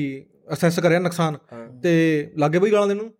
ਤੇ ਪਰ ਮੈਂ ਇੱਕ ਚੀਜ਼ ਹੈਰਾਨੀ ਹੋਈ, ਅੱਧਾ ਘੰਟਾ ਉਹ ਗਾਲਾਂ ਦੇ ਗਏ ਨੇ ਪਰ ਉਹਨਾਂ ਨੇ ਉਹ ਚੀਜ਼ ਮੈਂਸ਼ਨ ਨਹੀਂ ਕਰੀ ਵੀ ਉਹਨੇ ਕਾਰ ਮਾਰੀ ਖੰਬੇ 'ਚ। ਪੇਪਰ ਤਾਂ ਨਿਕਲੇ ਨਹੀਂ, ਪੜ੍ਹਤੇ ਨਹੀਂ ਹੋ, ਸ਼ਰਾਰਤ ਕਰਤੇ ਰਹਤੇ ਹੋ, ਸੋਤੇ ਰਹਤੇ ਹੋ, ਪੇਪਰ ਮੇਂ ਫੇਲ ਹੋ ਗਏ। ਹਾਂ ਭੈਣ ਚੋ ਗੱਡੀ ਤੇ ਕਦੋਂ ਆਉਣਗੇ ਇਹ ਵੀ ਜਿਹੜੀ ਆ ਸਾਹਮਣੇ ਹੋਈ ਹੋਈ ਹੈ। ਠੀਕ ਹੈ ਚੱਲ ਗੱਡੀ ਰਿਪੇਅਰ ਵੀ ਕਰਾ ਲਈ, ਗੱਡੀ ਦੇ ਖਰਚਾ ਵੀ ਵਧੀਆ ਹੋ ਗਿਆ, ਵਾਪਸ ਆਏ ਉਹਦੀ ਪਰੇਡ ਹੋਈ, ਫਿਰ ਵੀ ਗੱਡੀ ਬਾਰੇ ਗੱਲ ਨਹੀਂ ਕਰੀ। ਪੜ੍ਹਤੇ ਨਹੀਂ ਉਹ, ਸਰਕਾਰੀ ਨੌਕਰੀ ਚਲੀ ਗਈ ਹੱਥ ਸੇ, ਠੀਕ ਹੈ ਆਪਣੇ ਪੈਰੋਂ 'ਤੇ ਖੜੇ ਹੋ ਜਾਤੇ। ਮੈਂ ਆਓ ਮੁੱਦੇ 'ਤੇ ਆਓ ਵੀ ਗੱਡੀ ਬਾਰੇ ਕਹੋ ਇਹਨੂੰ ਵੀ ਸਾਡੇ ਤਾਂ ਘਰ ਦੇ ਜਿੱਥੋਂ ਇੱਕ ਨੁਕਸਾਨ ਹੋ ਜੇ ਦੂਜਾ ਵੀ ਫੜ ਲੈਂਦੇ ਨੇ ਉਹ। ਇੱਕ ਪਹਿਲਾਂ ਤਾਂ ਇਹ ਤੁਹਾਡੇ ਪੇਪਰ ਭਰਾਈ ਜਾਣੇ ਸਰਕਾਰੀ ਨੌਕਰੀਆਂ ਦੇ, ਫਿਰ ਜਦੋਂ ਐਟ ਦੀ ਐਂਡ ਇਹਨਾਂ ਦੀ ਮਤਲਬ ਟੁੱਟਣ ਲੱਗਦੀ ਉਮੀਦ ਵੀ ਹੁਣ ਵੀ ਪੇਪਰ ਉੱਪਰ ਤਾਂ ਇਹ ਤੋਂ ਲੱਗਦਾ ਨਿਕਲੇ ਹੁੰਦਾ। ਫਿਰ ਇਹ ਆਪਣਾ ਕੋਈ ਕੰਟੈਕਟ ਕੱਢ ਕੇ ਲਿਆਂਦੇ ਪੁਰਾਣਾ ਵੀ ਫਲਾਣੀ ਜਗ੍ਹਾ ਅਫਸਰ ਲੱਗਿਆ ਬੰਦਾ, ਉਹਨੂੰ ਲਵਾ ਦੇ ਵੀ ਪਤਾ ਕੀ ਕਹਿਣਗੇ ਇਹਨੂੰ ਰੱਖ ਲਓ ਜੀ ਨਾ ਨਾ ਪਹਿਲਾਂ ਉਹਦੇ ਨਾਲ ਗੱਲ ਕਰਕੇ ਫੇਰ ਆਉਣਗੇ ਵੀ ਮੈਂ ਗੱਲ ਕਰੀ ਆ ਵਾਹ ਲੱਗ ਜਾ। ਮਹਾਂ ਵੀ ਕਿਆ ਬਸ ਪਹਿਲਾਂ ਚੱਕਾ ਫੜਾਉਣੀ ਇੱਧਰ ਮਹਾਂ ਪ੍ਰਧਾਨ ਮੈਂ ਐਮਏ ਕਰੀ ਹੋਈ ਹੈ, ਮੈਂ ਆਪਣਾ ਆਪ ਹੀ ਜੁਗਾੜ ਦੇਖ ਲੂ ਰੋਟੀ ਪਾਣੀ ਦਾ, ਤੂੰ ਰਹਿਣ ਦੇ। ਉਹ ਸਰਕਾਰੀ ਕੋਟ ਮਾਂ ਬਣਾਉਣੀਆਂ ਇਸ ਤਰ੍ਹਾਂ ਹੀ ਜਿਹੜੀਆਂ ਘਟੀਆਂ ਘਟੀਆਂ ਚ ਨਹੀਂ ਨਿਕਲਦੀ ਹੈ ਸਰਕਾਰੀ ਉਹ ਫਾਰਮ। ਉਹ ਮੇਰੇ ਡੈਡੀ ਜਿਸ ਤਰ੍ਹਾਂ ਜੇ ਆਰਮੀ ਨਿਕਲੀ ਆ ਜਾਂ ਪੁਲਿਸ ਕੀ ਨਿਕਲੀ ਉਹ ਤਾਂ ਬਤਾ ਦੇਗਾ, ਜੇ ਆਪਣਾ ਕੋਈ ਛੋਟੀ ਉਸਕੀ ਨਿਕਲੀ ਆ ਫਾਰਮ ਨਿਕਲੇ ਜਾਂ ਜੋਬ ਕੇ ਤੋ ਨਹੀਂ ਉਹਨੇ ਕਹਿੰਦਾ ਵੀ ਤੂੰ ਭਰ ਦੇ, ਉਹ ਆ ਵੀ ਆਪਣਾ ਆਧਾਰ ਕਾਰਡ ਔਰ ਆਪਣਾ ਸਾਈਨ ਕਰਕੇ ਮੈਨੂੰ ਦੇ ਦੇ ਮੈਂ ਭਰਵਾ ਦੇ। ਮੈਂ ਕਿਸਕਾ ਨਿਕੜਿਆ ਉਹ ਕਰਾ ਚਪੜਾ ਸੀ ਨਿਕੜੀ ਨਹੀਂ ਭਰਦੀ ਤਾਂ ਉਹ ਭਰ ਦੇ। ਹਾਂ ਯਾਰ ਵੀ ਡੈਡੀ ਯਾਰ ਥੋੜਾ ਜਿਹਾ ਸੋਚ, ਮੈਂ ਕਿਹਾ ਮੈਂ ਬੀਏ ਕਰੀ ਹੋਈ ਆ ਕੋਰਸ ਕਰੇ ਵੇ ਮੈਂ ਫਿਰ ਮੈਨੂੰ ਬਈ 10ਵੀਂ ਚ ਹਟਾ ਲੈਣਾ ਸੀ ਜੇ ਫਾਰਮ ਭਰਵਾਉਣੇ ਸੀ ਵੀ ਇਹਦਾ ਮੈਂ ਆਊਟ ਆਫ ਰਿਸਪੈਕਟ ਹੀ ਨਹੀਂ ਭਰਦਾ ਵੀ ਚੱਲ ਜੋਬ ਕੋਈ ਛੋਟੀ ਬੜੀ ਨਹੀਂ ਹੁੰਦੀ ਪਰ ਜੇ ਐਮਏ ਕਰੀਏ ਯਾਰ ਫਿਰ ਮੈਂ ਉਹਦੇ ਫਾਰਮ ਕਿਉਂ ਭਰੂ। ਫਿਰ ਉਸ ਤੇ ਬਾਅਦ ਨਿਊ ਕਹਾਂਗੇ ਵੀ ਚਪੜਾਸੀ ਤੋਂ ਕਹਿਣੇ ਕਾ 40,000 ਰੁਪਏ ਲੱਗਦੇ ਹੀ ਆ, 40,000 ਲੱਗਦੀ ਯਾਰ ਪੈਸੇ ਦੇਖੇ। ਪ੍ਰੋਬਲਮ ਸਾਲੀ ਉਹ ਹੈ ਨਾ ਕਿਉਂਕਿ ਸਰਕਾਰੀ ਨੌਕਰੀ ਸਿਰਫ ਵੀ ਇਕੱਲੀ ਹਾਈਪ ਹੈ ਇਹਦੀ, ਠੀਕ ਹੈ। ਹੁਣ ਜਿਹੜਾ ਬੰਦਾ ਕਿਸੇ ਸਰਕਾਰੀ ਨੌਕਰੀ ਕਰਦਾ ਉਹਨੂੰ ਆਬਵੀਅਸਲੀ ਕੰਮ ਦਾ ਪਤਾ ਨਹੀਂ ਵੀ ਕੀ ਕਰਨਾ ਨੇ ਉੱਥੇ, ਨਾ ਉਹਦਾ ਉਹ ਸ਼ੌਕ ਹੈ, ਉਹ ਬਸ ਐਂ ਵੀ ਬਸ ਇਹਦੋਂ ਕੰਮ ਕਰਨ ਦੀ ਲੋੜ ਹੀ ਨਹੀਂ। ਹਾਂ ਵਿਹਲੇ ਰਹਿਣ ਵਾਸਤੇ ਲੈਂਦੇ ਆ, ਵਿਹਲੇ ਰਹਿਣ ਵਾਸਤੇ ਵਿਹਲੇ ਬੁੱਲੇ ਕਾਹਨੂੰ ਸਰਕਾਰੀ ਜਿਹੜੇ ਸਰਕਾਰੀ ਟੀਚਰ ਇਹਨਾਂ ਤੋਂ ਵਿਚਾਰੇ ਤਾਂ ਵੋਟਾਂ ਵਾਲੀ ਡਿਊਟੀਆਂ ਨਿਭਾਉਂਦੇ ਨੇ ਉਹ। ਇੱਕ ਮੇਰੇ ਡੈਡੀ ਦਾ ਯਾਰ ਦੋਸਤ ਉਹ ਹੁੰਦੇ ਨਹੀਂ ਹੈ ਬਈ ਉਹ ਸੂਰ ਪਾਲਨ ਹੋਵਾ ਹੈ। ਇੱਕ ਮੇਰੇ ਡੈਡੀ ਦਾ ਯਾਰ ਦੋਸਤ ਉਸਮਾ ਸੂਰ ਪਾਲਣ ਵਾਲੇ ਮੈਂ ਲੱਗਿਆ ਉਸਕੀ ਕਿਤਨੀ ਫਾਰਮ ਨਿਕੜੇ ਮੈਨੂੰ ਕਰਿਆ ਉਹ ਭਰ ਦੇਗਾ ਸਰਕਾਰੀ ਸੂਰ ਪਾਲਣ ਵੀ ਨਿਕਲਦਾ ਉਹ ਡੀ ਗਰੁੱਪ ਕੀ ਭਰਤੀਆਂ ਨਿਕੜਾ। ਮੈਂ ਤਾਂ ਉਸਮਾ ਕਿਆ ਹੋਗਾ ਕਰਾ ਕੁਛ ਨਹੀਂ ਬਸ ਸੂਰ ਸੇ ਬਾਹਰ ਆਵਾ ਉਹਨਾਂ ਨੂੰ ਅੰਦਰ ਉਹ ਇੱਕ ਪਿੱਛੇ ਵਿਧਾਨ ਸਭਾ 'ਚ ਰੱਖਣੇ ਸੀ ਪੀਐਨ ਤੇ 8 ਪੀਐਨ ਰੱਖਣੇ ਸੀ ਤੇ ਗੈਸ ਕਰ ਕਿੰਨੀਆਂ ਅਰਜ਼ੀਆਂ ਉਹਦੇ ਵਾਸਤੇ ਆਈਆਂ ਸੀ 8.5 ਲੱਖ ਕੰਮ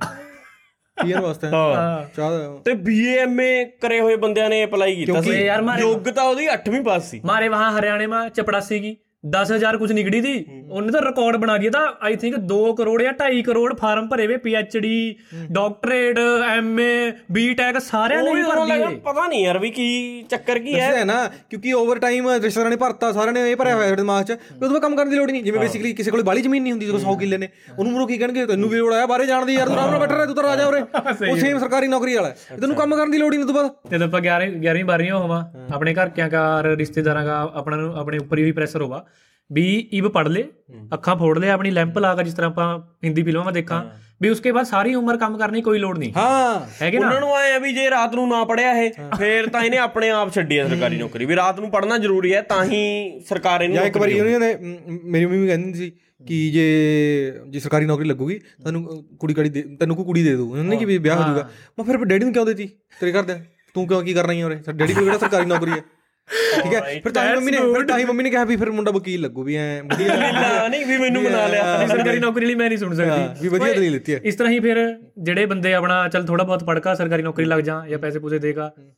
ਫਿਰ ਓਬਵੀਅਸਲੀ ਉਸਕੇ ਬਾਅਦ ਜਦੋਂ ਮੈਂ ਕਚਹਿਰੀਆਂ ਬੈਠੇ ਹੋਵਾਂ ਜਾਂ ਬੈਂਕਾਂ ਬੈਠੇ ਹੋਵਾਂ ਕੰਮ ਤਾਂ ਕਰਦੇ ਨਹੀਂ ਕਿਉਂਕਿ ਉਹਨਾਂ ਦੇ ਘਰ ਕਿਆ ਨੇ ਬਚਪਨ ਤੇ ਉਹਨੂੰ ਇਹੀ ਕਹਿੰਦੇ ਆਏ ਆ ਵੀ ਜਦੋਂ ਸਰਕਾਰੀ ਨੌਕਰੀ ਲੱਗਿਆ ਫਿਰ ਸਾਰੀ ਉਮਰ ਕੰਮ ਕਰਨੀ ਕੋਈ ਲੋੜ ਨਹੀਂ। ਫਿਰ ਮੈਨੂੰ ਤਾਂ ਬਾਅਦ ਨੂੰ ਪਤਾ ਲੱਗਦਾ ਵੀ ਦ ਫੱਕ ਉਹ ਤਾਂ ਕਰਿਆ ਉਹ ਤਾਂ ਅੰਦਰ ਨਾ ਤਾਂ ਆਫਿਸ ਕੰਮ ਕਰਦੇ ਨੇ ਉਹ ਨਾ ਘਰੇ ਆ ਕੇ ਉਹਨਾਂ ਨੂੰ ਐਵੇਂ ਨਹੀਂ ਪਤਾ ਹੁੰਦਾ ਚਾਕੂ ਕਿਹਨੂੰ ਕਹਿੰਦੇ ਨੇ ਵੀ ਬੰਦਾ ਪਿਆਜ਼ ਹੀ ਕੱਟ ਲੇ ਘੱਟੋ ਘੱਟ ਸਾਲਾ। ਫਿਰ ਮੇਰੇ ਡੈਡੀ ਹਰ ਮਹਾ ਕਚਹਿਰੀਆਂ ਮੈਂ ਜਹਾਂ ਲੈਣ ਮੈਂ ਖੜਿਆ ਮੈਂ ਡੈਡੀ ਫਿਰ ਮੈਨੂੰ ਕਹਾ ਯਾਰ ਇਹ ਕੰਮ ਕਿਉਂ ਨਹੀਂ ਕਰਦੇ ਮੈਂ ਕਿਹਾ ਬਈ ਤੰਨੇ ਤੂੰ ਸਮਝਾਇਆ ਵੀ ਜਿਹੜਾ ਸਰਕਾਰੀ ਨੌਕਰੀ ਲੱਗ ਗਿਆ ਉਹਦਾ ਸਾਰੀ ਉਮਰ ਕੰਮ ਕਰਨੀ ਕੋਈ ਲੋੜ ਨਹੀਂ। ਓਏ ਆਏ ਨਾ ਵੀ ਇਹ ਮਹਿਕਮੇ ਜੇ ਨਹੀਂ ਅਲੱਗ ਅਲੱਗ ਯਾਰ ਕੰਮ ਤਾਂ ਉਹ ਨਹੀਂ ਕਰਦੇ ਜਿਹੜੇ ਕੰਟਰੈਕਟ ਤੇ ਨੇ ਯਾਰ ਜਦੋਂ ਪੱਕੇ ਹੋ ਗਏ ਫਿਰ ਤਾਂ ਕਦੋਂ ਕਰਨਗੇ ਉਹ ਯਾਰ ਚੱਲ ਜਿਹੜੇ ਮਹਿਕਮੇ ਚ ਕੰਮ ਹੁੰਦਾ ਉਹ ਚ ਤਾਂ ਨਜਾਇਜ਼ ਕੰਮ ਲੈਂਦੇ ਨੇ ਇਹ ਮਾਸਟਰ ਮੂਸਟਰ ਹੋ ਗਏ ਹੋਰ ਜਿਹੜੇ ਦੋ ਤਿੰਨ ਜਿਹੜੇ ਮਸ਼ਹੂਰ ਜਿਹੇ ਮਹਿਕਮੇ ਨੇ ਉਹਨਾਂ ਤਾਂ ਯਾਰ ਨਜਾਇਜ਼ ਕੰਮ ਲੈਂਦੇ ਨੇ ਉਹਨਾਂ ਤੋਂ ਠੀਕ ਆ ਫਾਲਤੂ ਲੈ ਲੁਕਮੇ ਜੇ ਮਹਿਕਮੇ ਆ ਨਾ ਇੱਕ ਪਤਾ ਹੀ ਲੱਗਦਾ ਹੋਰ ਹੀ ਹਨ ਉਹ ਤਾਂ ਅੱਧੇ ਤਾਂ ਸਾਡੇ ਪਿੰਡ ਦੇ ਇਹੋ ਜਿਹੇ ਹੈ ਵੀ ਜਾ ਕੇ ਉੱਥੇ ਸਵੇਰ ਦੇ ਦਾਰੂ ਪੀਣੀ ਉਹਨਾਂ ਨੇ ਵੀ 9 ਵਜੇ ਹੁਣ ਦਫ਼ਤਰ ਆ ਗਏ ਚਲੋ ਬੋਤਲ ਲਿਆਓ ਉਹ ਬਈ ਦਾਰੂ ਪੀ ਕੇ ਉੱਥੇ 5 ਵਜੇ ਰੱਜ ਕੇ ਘਰ ਨੂੰ ਆ ਜਾਂਦੇ। ਸਰਕਾਰੀ ਨੌਕਰੀ 80,000 ਰੁਪਏ ਤਨਖਾਹ ਘਰਾਂ ਕੇ ਘਰ ਵਾਲੀ ਕੁੱਟਣੀ ਹੁੰਦੀ ਨਾ ਦਾਰੂ ਮੈਂ ਤੁਹਾਨੂੰ ਕਹਿ ਦੋ ਰਿਹਾ ਮਤਲਬ ਕਈ ਮਹਿਕਮੇ ਤੋਂ ਵੈਸੇ ਆ ਜਿਹੜਾ ਟੀਚਰ ਹੋ ਗਏ ਸਾਰੇ ਜਾਂ ਆਪਣੇ ਬੈਂਕ ਵਾਲੇ ਹੋ ਗਏ ਚੱਲੇ ਆ ਠੀਕ ਠਾਕ ਕੰਮ ਕਰਾਂ ਆਪਣਾ ਟਾਈਮ ਪਾ ਕੰਮ ਕਰਾਂ ਇਹ ਜਿਹੜੇ ਮਾਰੇ ਮਹਾ ਕਈ ਉਹ ਡਿਪਾਰਟਮੈਂਟ ਆ ਕਚਹਿਰੀਆਂ ਗਿਲ ਕਾਫੀ ਬਣੇ ਹੋਏ ਆ ਇੱਕ ਤੋਂ ਖੇਤੀ ਵਾਲਾ ਹੋ ਗਿਆ ਮਹਾ ਕੁਛ ਨਹੀਂ ਆ ਉਹ ਖਾਸੀ ਵਧੀਆ ਡਿਪਾਰਟਮੈਂਟ ਵਾਲੇ ਹਾਂ ਕੋਈ ਸਾਰ ਸਿਰੇ ਦੇ ਵਿਹਲੇ ਨੇ ਉਹ ਇੱਥੇ ਵੀ ਮੋਹਾਲੀ ਵੀ ਦਫ਼ਤਰ ਜਮਾ ਸਿਰੇ ਦੇ ਵਿਹਲੇ ਬੰਦੇ ਨੇ ਪਤਾ ਨੀ ਉਹਨੂੰ ਅੱਡੀ ਬੜੀ ਬਿਲਡਿੰਗ ਪਾ ਕੇ ਦੇਈ ਸਰਕਾਰ ਨੇ ਔਰ ਨੀਚੇ ਇਤਨੀ ਮੌਲ ਜਿਹੀ ਜਿਹੀ ਪਾਰਕਿੰਗ ਗੋਲ ਗੋਲ ਉਤਰ ਕੇ ਤੇ ਉੱਪਰ ਤੂੰ ਜਾਏਗਾ ਬੜੇ ਬੜੇ ਕੈਬਿਨ ਉਹਨਾਂ ਨੂੰ ਛੱਡ ਕੇ ਜੇ ਤੂੰ ਬਿਲਡਿੰਗ ਚ ਕਬੂਤਰ ਵੀ ਪਾੜ ਦੇਗਾ ਨਾ ਉਹ ਵੀ ਬਦ ਕੰਮ ਕਰ ਲੈਣਗੇ ਉਹ ਵੀ ਚੁੱਪ ਚੁਪੀਤੇ ਕੋਈ ਨਾ ਕੋਈ ਫਾਇਦਾ ਕਰ ਦੇਣਗੇ ਖੇਤੀਬਾੜੀ ਦਾ। ਮੇਰਾ ਇੱਕ ਯਾਰ ਦੋਸਤ ਆ ਉਹ ਬੈਂਕ ਮੈਂ ਲੱਗਿਆ ਵਾ ਮੈਨੇਜਰ ਆ ਉਹ ਆਪਾਂ ਇਸ ਤਰ੍ਹਾਂ ਸਾਂਝ ਨੂੰ ਸੈਰ ਸੁਰ ਕਰਨ ਜਹਾਂ ਆਪਾਂ ਕਚਹਿਰੀਆਂ ਮੈਂ ਘੁੰਮ ਰਹੇ ਹੋਵਾਂ ਮੇਰਾ ਯਾਰ ਦੋਸਤ ਬੈਂਕ ਵਾਲਾ ਭੈਣ ਚੋਂ ਮੌਜ ਤੋਂ ਇਨਕੀ ਆ ਯਾਰ ਮੈਂ ਕਿਉਂ ਕਹਾ ਬਈ ਇਹਨੂੰ ਕੰਮ ਨਹੀਂ ਕਰਨਾ ਪੜਦਾ ਕੁਛ ਅਰਦਾ ਇਨਕੇ ਅੰਦਰ ਜਾ ਕੇ ਸਿਸਟਮ ਦੇਖੇਗਾ ਨਾ ਕੰਪਿਊਟਰ ਹਾਈ ਐਂਡ ਸਿਸਟਮ ਰੱਖਿਆ ਹੋਇਆ ਕੁਛ ਨਹੀਂ ਐਕਸਲ ਸੀਟ ਉਹ ਵੀ ਇੱਕ ਬੰਦਾ ਰੱਖਿਆ ਵਾ ਹੋਆ ਘੱਟ ਪੈਸੇ ਆਵਾ ਆਪਣੇ ਪੈਸੇ ਆਵਾ ਨਵਾਂ ਕੰਮ ਚਲਾਇਆ ਆ ਬੋਰਡ ਚ ਜਿਹੜੇ ਵੀ ਆਹ ਬੜੇ ਬੜੇ ਹੁਣ ਉਹਦਿਆਂ ਤੇ ਪਹੁੰਚ ਗਏ ਵੀ ਕੋਈ ਸੁਪਰਡੈਂਟ ਲੱਗ ਗਿਆ ਜਾਂ ਫਲਾਣਾ ਲੱਗ ਗਿਆ ਇਹਨਾਂ ਨੇ 2 ਬੰਦੇ ਰੱਖੇ ਹੋਏ ਨੇ ਇੱਕ ਟਾਈਪਿੰਗ ਵਾਲਾ ਇੱਕ ਜਿਹੜਾ ਅੰਗਰੇਜ਼ੀ ਪੜ੍ਹ ਕੇ ਸਮਝਾ ਦੂ ਐਕਸਲ ਉਕਸਲ ਤਾਂ ਉਹੀ ਕਰੂ ਜਿਹੜਾ ਕੰਪਿਊਟਰ ਤੇ ਉਹਨੇ ਇੱਕ ਤਾਂ ਉਹ ਅਫਸਰ ਦਾ ਕੰਮ ਕਰੂ ਜਿਹਨੇ ਉਹਨੂੰ ਰੱਖਿਆ ਤੇ ਆਲੇ ਦੁਆਲੇ 4 ਉਹਦੇ ਯਾਰਾਂ ਦੋਸਤਾਂ ਜਿਹਨੇ ਉਹਦੇ ਨਾਲ ਮਟਰ ਗਸ਼ਤੀਆਂ ਕਰਨੀਆਂ ਸਾਰਾ ਦਿਨ ਉਹਨਾਂ ਦਾ ਕੰਮ ਵੀ ਉਹੀ ਕਰੂ ਯਾਰ ਉਹ 80,000 ਆਪ ਲਏ ਆ ਉਹ 15,000 16,000 ਉਸਨੂੰ ਦੇ ਦੇ ਸਾਰਾ ਕੰਮ ਉਹਦੇ ਕਰਵਾਵਾ ਆਪ ਸਮਾਦ ਲਏ ਆ ਇਹੋ ਜਿਹੇ ਹੁੰਦਾ ਫਿਰ ਡੇਢ ਢੱਡ ਕਰ ਲੈਣਗੇ ਫਿਰ ਉਹ ਤੋਂ ਬਾਅਦ ਜਦੋਂ ਤੇਰੇ ਕੋਲ ਆਉਣਗੇ ਤੁਹਾਡੇ ਘਰੇ ਵਿਜ਼ਿਟ ਕਰਨ ਵਾਸਤੇ ਫਿਰ ਇਹਨਾਂ 'ਚ ਅੱਡੀ ਐਟੀਟਿਊਡ ਹੋਊ ਪਤਾ ਨਹੀਂ ਵੀ ਰੱਬ ਦੇ ਸੈਕਟਰੀ ਨੇ ਇਹ ਕਦੇ ਤੇਰੇ ਘਰੇ 10 ਰੁਪਏ ਦੀ ਚੀਜ਼ ਨਹੀਂ ਲੈ ਕੇ ਆਉਣਗੇ। ਓਏ ਹੋਏ ਉਹੀ 10 ਰੁਪਏ ਦੀ ਚੀਜ਼ ਤੋਂ ਯਾਦ ਆਇਆ ਯਾਰ ਇੱਕ ਬੰਦੇ ਨੇ ਮੈਨੂੰ ਸਪੈਸ਼ਲੀ ਗੱਲ ਦੱਸੀ ਕਹਿੰਦਾ ਯਾਰ ਵੀ ਉੱਥੇ ਰੇਡੀਓ ਤੇ ਸੁਣਾ ਦੀ ਵੀ ਸਾਡੇ ਰਿਸ਼ਤੇਦਾਰ ਆਏ ਸੀ ਹਰਿਆਣਾ ਤੋਂ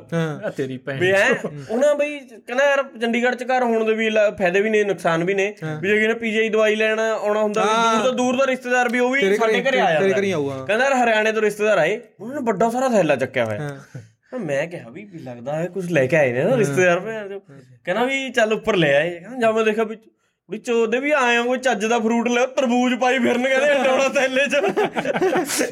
ਟੈਂਪੂ 'ਚ ਚੱਕ ਕੇ ਉੱਪਰ ਲੈ ਆਏ ਕਹਿੰਦਾ ਬਈ ਇਹ ਜ਼ਰੂਰ ਸੁਣਾ ਸੀ ਵੀ ਭੈਣ ਜੋ ਆਏ ਕੋਈ ਚੱਜ ਦਾ ਫਰੂਟ ਲਿਆਓ ਤਰਬੂਜ ਲੈ ਗਿਆ ਮਿੱਠਾ ਮੁੱਠਾ ਉਹ ਭੈਣ ਐਡਾ ਬੜਾ ਥੈਲੇ ਪਾਇਆ ਨਾ ਸਮਿੰਟ ਵਾਲੇ ਬੰਦਾ ਉਹੀ ਹੋਵਾ ਨਾ ਵੀ ਤਰਬੂਜ ਆਪਣਾ ਇੱਕ ਬਥੇਰਾ ਸਾਰੀ ਖਾ ਲੈ ਕੇ ਜੱਗ ਵੰਡ ਕੇ ਇਹਨੂੰ ਗੁਲਾਬ ਨਾਲ ਰੋਟੀ ਖਾਧੀ ਰਾਤ ਨੂੰ ਚਟਾਈ ਵਿਛਾਈ ਕੱਟਿਆ ਵਿਚਾਲੋ ਬਾੜੀ ਕੱਟ ਕਰ ਦਿੰਦੇ ਨੇ ਸਾਰਿਆਂ ਨੂੰ। ਇੱਕ ਤੋਂ ਖੇਤੀਬਾੜੀ ਵਾਲਾ ਡਿਪਾਰਟਮੈਂਟ ਹੋ ਗਿਆ ਇੱਕ ਨੇ ਮੈਂ ਤੁਹਾਨੂੰ ਉਹੀ ਬਤਾਏ ਤੇ ਇੱਕ ਤੋਂ ਕੁਛ ਆਪਣਾ ਜਿਹੜੇ ਉਹ ਨੀ ਹੁੰਦੇ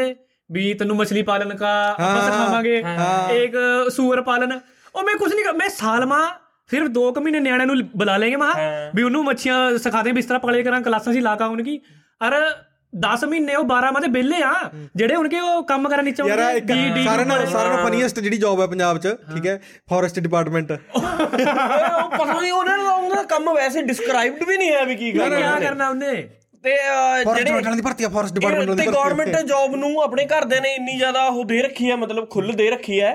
ਵੀ ਇੱਕ ਹੁਣ ਨਾ ਮੁੰਡੇ ਨੂੰ ਉਹਨੂੰ ਆਪਣੇ ਡੈਡੀ ਦੀ ਨੌਕਰੀ ਮਿਲ ਗਈ ਸੀ ਵੀ ਉਹਦੇ 'ਚ ਉਹਦਾ ਤਾਂ ਕੋਈ ਉਹ ਨਹੀਂ ਹੈਗਾ ਤੇ ਉਹ ਸਾਰਾ ਦਿਨ ਮਤਲਬ ਉੱਥੇ ਉਹ ਬਿਲੇ ਡਿਪਾਰਟਮੈਂਟ 'ਚ ਹੀ ਮਿਲੀ ਹੈ ਜਿਹੜੇ 2-3 ਡਿਪਾਰਟਮੈਂਟ ਜੇ ਤੂੰ ਦੱਸਦਾ ਤੇ ਉਹ ਤੜਕੇ ਤੋਂ ਉੱਥੇ ਦਾਰੂ ਪੀਂਦੇ ਨੇ ਸ਼ਾਮ ਨੂੰ ਰੱਜ ਕੇ ਆਉਂਦਾ ਵੀ 5 ਵਜੇ ਜਦੋਂ ਛੁੱਟੀ ਹੁੰਦੀ ਹੈ ਤੇ ਉਹਨੂੰ ਕੋਈ ਕੁਛ ਕਹਿ ਨਹੀਂ ਰਿਹਾ ਵੀ ਤੂੰ ਦਾਰੂ ਪੀਨਾ ਜੀ ਫਲਾਣਾ। ਹਾਂ ਹਾਂ ਮੈਂ ਡੈਡੀ ਨੂੰ ਮਾਂ ਡੈਡੀ ਵੀ ਇਹ ਵੀ ਤਾਂ ਰੱਜੀ ਫਿਰੀ ਤੂੰ ਤਾਂ ਫਿਰ ਸਰਕਾਰੀ ਨੌਕਰੀ ਲੱਗਿਆ ਹੋਇਆ ਉਹ ਹੱਕ ਆ ਉਸ ਦਾ ਫਿਰ ਲਾਇਸੈਂਸ ਮਿਲ ਗਿਆ ਉਹਨੂੰ ਦਾਰੂ ਪੀਣ ਦਾ ਯਾਰ। ਇੱਕ ਰੱਬ ਇੱਕ ਸਰਕਾਰੀ ਨੌਕਰ ਬਰਾਬਰੀ ਨੇ ਥੋੜਾ ਹੀ ਫਰਕ ਹੈ ਬਸ ਵੀ ਰੱਬ ਥੋੜਾ ਜਿਹਾ ਨੀਚੇ ਹੈ ਸਰਕਾਰੀ ਨੌਕਰ ਤੋਂ।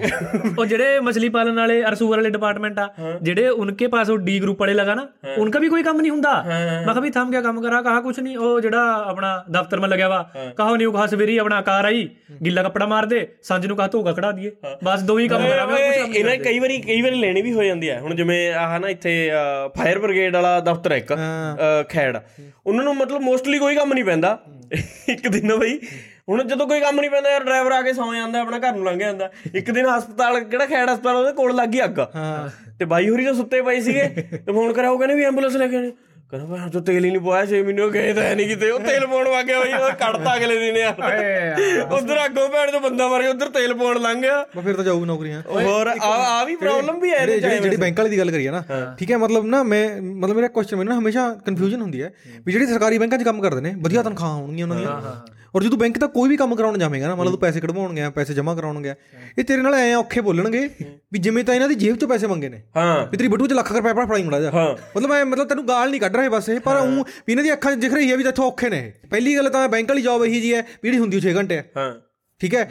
3 ਵਜੇ ਨੂੰ ਘਰੇ ਲੰਘ ਜਾਂਦੇ ਨੇ ਉਹ 10 ਵਜੇ ਖੋਲ ਕੇ ਠੀਕ ਹੈ ਮੁੜ ਕੇ ਦੁਬਾਰਾ ਤਾਂ ਕੋਈ ਕੰਮ ਨਹੀਂ ਹੈਗਾ ਠੀਕ ਹੈ ਵਿਚਾਲੇ ਵਾਲਾ ਲੰਚ ਵੀ ਪੂਰਾ ਲੰਬਾ ਲੈਂਦੇ ਨੇ ਯਾਰ 5 ਘੰਟੇ ਕੰਮ ਕਰਦੇ ਨੇ 5 ਘੰਟੇ 'ਚ ਵੀ ਮਤਲਬ ਸਰਕਾਰੀ ਜਿਵੇਂ ਹੁਣ ਪ੍ਰਾਈਵੇਟ ਬੈਂਕ ਨੇ ਯਾਰ ਤੂੰ HDFC ICICI ਵੜਦੇ ਤੇਰੀ ਵਧੀਆ ਆਓ ਸੇਵਾ ਕਰਨਗੇ ਕੋਈ ਲੰਚ ਨਹੀਂ ਠੀਕ ਹੈ ਜੇ ਇਹਨਾਂ ਨੇ ਕਿਹਾ ਵੀ 3:30 ਤੱਕ ਖੁੱਲ੍ਹਾ ਤਾਂ 3:30 ਤੱਕ ਖੁੱਲ੍ਹਾ ਪ੍ਰਾਈਵੇਟ ਬੈਂਕ ਤੋਂ ਕਰਾਂ ਠੀਕ ਹੈ ਉਹ ਤਾਂ ਪ੍ਰਾਈਵੇਟ ਉਹ ਤਾਂ ਐਂ ਕਹਿੰਦੇ ਨੇ ਯਾਰ ਵੀ ਬਸ 1 ਵਜਾ ਉਹਦੇ ਬਾਅਦ ਟਿਫਨ ਖੁੱਲ ਕੇ ਫਿਰ ਵੀ ਬਸ ਕੈਸ਼ ਫਿਰ ਮਸ਼ੀਨ ਤਾਂ ਚੱਲਦੀ ਹੋਣੀ ਇਹ ਯਾਰ ਸਰਕਾਰੀ ਬੈਂਕ ਵਾਲਿਆਂ ਮੈਂ ਜੇ ਸਾਰਾ ਕੋਈ ਜਾਣਕਾਰ ਲੱਗ ਰਿਹਾ ਥਾਂ ਆਪਣਾ ਲਾਈਨ ਮਾ ਖੜੇ ਵੀ ਜੇ ਉਹ ਕਚਹਿਰੀਆਂ ਮੈਂ ਲੱਗ ਰਿਹਾ ਜਾਣਕਾਰ ਪਿੱਛੇ ਦਾ ਓ ਸਤੀਸ਼ ਇੱਕ ਉਹ ਚੀਜ਼ ਤੇ ਫਿਰ ਆਪਦਾ ਯਾਰ ਦੋਸਤ ਦੇਖਦਾ ਨਾ ਐਟੀਟਿਊਡ ਵੀ ਚੇਂਜ ਹੋ ਜੂਗਾ ਕੁਛ ਹੋ ਜਾਂਦੇ ਨੇ ਪੂਰੇ ਤੈਨੂੰ ਦੇ ਵੀ ਜਿਵੇਂ ਤੈਂ ਇਹਨਾਂ ਦੀ ਜੇਬ 'ਚ ਬਟੂਆ 'ਚ ਮੰਗਿਆ ਵੀ ਤੁਸੀਂ ਕੱਢੀ ਲੱਖ ਰੁਪਏ ਦੇ ਦੇ ਯਾਰ ਵੀ ਜਿਵੇਂ ਉਹਨਾਂ FD ਤੜਾਉਣ ਨੂੰ ਕਹਿਤਾ ਤਾਂ ਮੋਟੇ ਜਿਹਨੂੰ ਹੋਰ ਇਹ ਇਸ ਤਰ੍ਹਾਂ ਇੱਕ ਪਿੱਛੇ ਜਿਹਨੂੰ ਜੋਕ ਵੀ ਤੋਂ ਆਇਆ ਤਾ ਉਹ ਉਸਮਾ ਐਲਨ ਮਸਕ ਜਿਹੜਾ ਉਹਨੇ ਟਵਿੱਟਰ ਖਰੀਦ ਲਿਆ। ਐਲਨ ਮਸਕ ਨੇ ਇਸ ਤਰ੍ਹਾਂ ਹੀ ਪਤਾ ਨਹੀਂ ਕੁਝ ਫੇਕ ਟਵੀਟਸ ਇਸ ਤਰ੍ਹਾਂ ਦਾ ਕੋਈ ਸਰਕੂਲੇਟ ਹੋ ਰਿਹਾ ਤਾਂ ਵੀ ਐਲਨ ਮਸਕ ਕਹਿ ਰਿਹਾ ਵੀ ਮੈਂ SBI ਖਰੀਦ ਲਊਗਾ। SBI ਵਾਲਿਆਂ ਨੇ ਨੀਚਾ ਉਹ ਟਵੀਟ ਕਰਿਆ ਗਿਆ ਲੰਚ ਕੇ ਬਾਅਦ ਆਣਾ ਸੌਰੀ ਗੱਲ ਕਰ ਨਾ ਜਿਹੜੇ ਇਹ ਤਾਂ ਹੁਣ ਸ਼ੁਕਰ ਕਰ ਵੀ ਖਾਸੇ ਬੈਂਕ 'ਚ ਇਹਨਾਂ ਨੇ ਮਿਕਸ ਕਰਤੇ। ਪਹਿਲਾਂ ਜਿਹੜੇ ਆ ਨੈਸ਼ਨਲ ਬੈਂਕ ਦਾ ਵੀ ਸੁਧਾਰ ਤੇ ਪਤਾ ਨਹੀਂ ਕੁਛ ਕਰਤਾ ਉਹ ਵੀ ਹੁਣ ਤਾਂ SBI ਪੂਰਾ ਮਨ ਤੋਂ ਬੱਚੇ ਬੋਲਣ ਲੱਗ ਗਏ ਹੁਣ ਤਾਂ ਆ ਗਈ ਅਕਲ ਜੀ ਉਹਨਾਂ ਨੂੰ ਕੁਛ ਕਰਿਆ ਇਹਨਾਂ ਨੇ ਮਤਲਬ ਕੋਈ ਮੇਰਾ ਸਾਰਿਆਂ ਨਾਲੋਂ ਮਾੜਾ ਐਕਸਪੀਰੀਅੰਸ ਰਿਹਾ ਪੰਜਾਬ ਨੈਸ਼ਨਲ ਬੈਂਕ 'ਚ। ਫੀਸ ਭਰਨੀ ਸੀ ਠੀਕ ਹੈ ਡਿਗਰੀ ਦੀ ਤੇ ਫੀਸ ਜਾਣੀ ਸੀ ਦਿੱਲੀ ਤੇ ਫੀਸ 'ਚ ਬਈ ਕੀ ਸੀਗਾ ਕਿ ਡਰਾਫਟ ਬਣਨਾ ਸੀ ਯੂਨੀਵਰਸਿਟੀ ਦੇ ਨਾਮ ਦਾ ਤੇ ਸਾਲਿਆਂ ਨੇ ਮਤਲਬ ਕਿ ਗਏ ਲੰਚ ਟਾਈਮ ਆ ਕਹਿੰਦੇ ਬਾਅਦ 'ਚੋਂ ਆਇਆ ਚੱਲ ਠੀਕ ਹੈ 2:30 ਵਜੇ ਵਗ ਗਏ ਉਦੋਂ ਬਾਅਦ ਕਹਿੰਦਾ ਸਰਵਰ ਨਹੀਂ ਚੱਲ ਰਿਹਾ।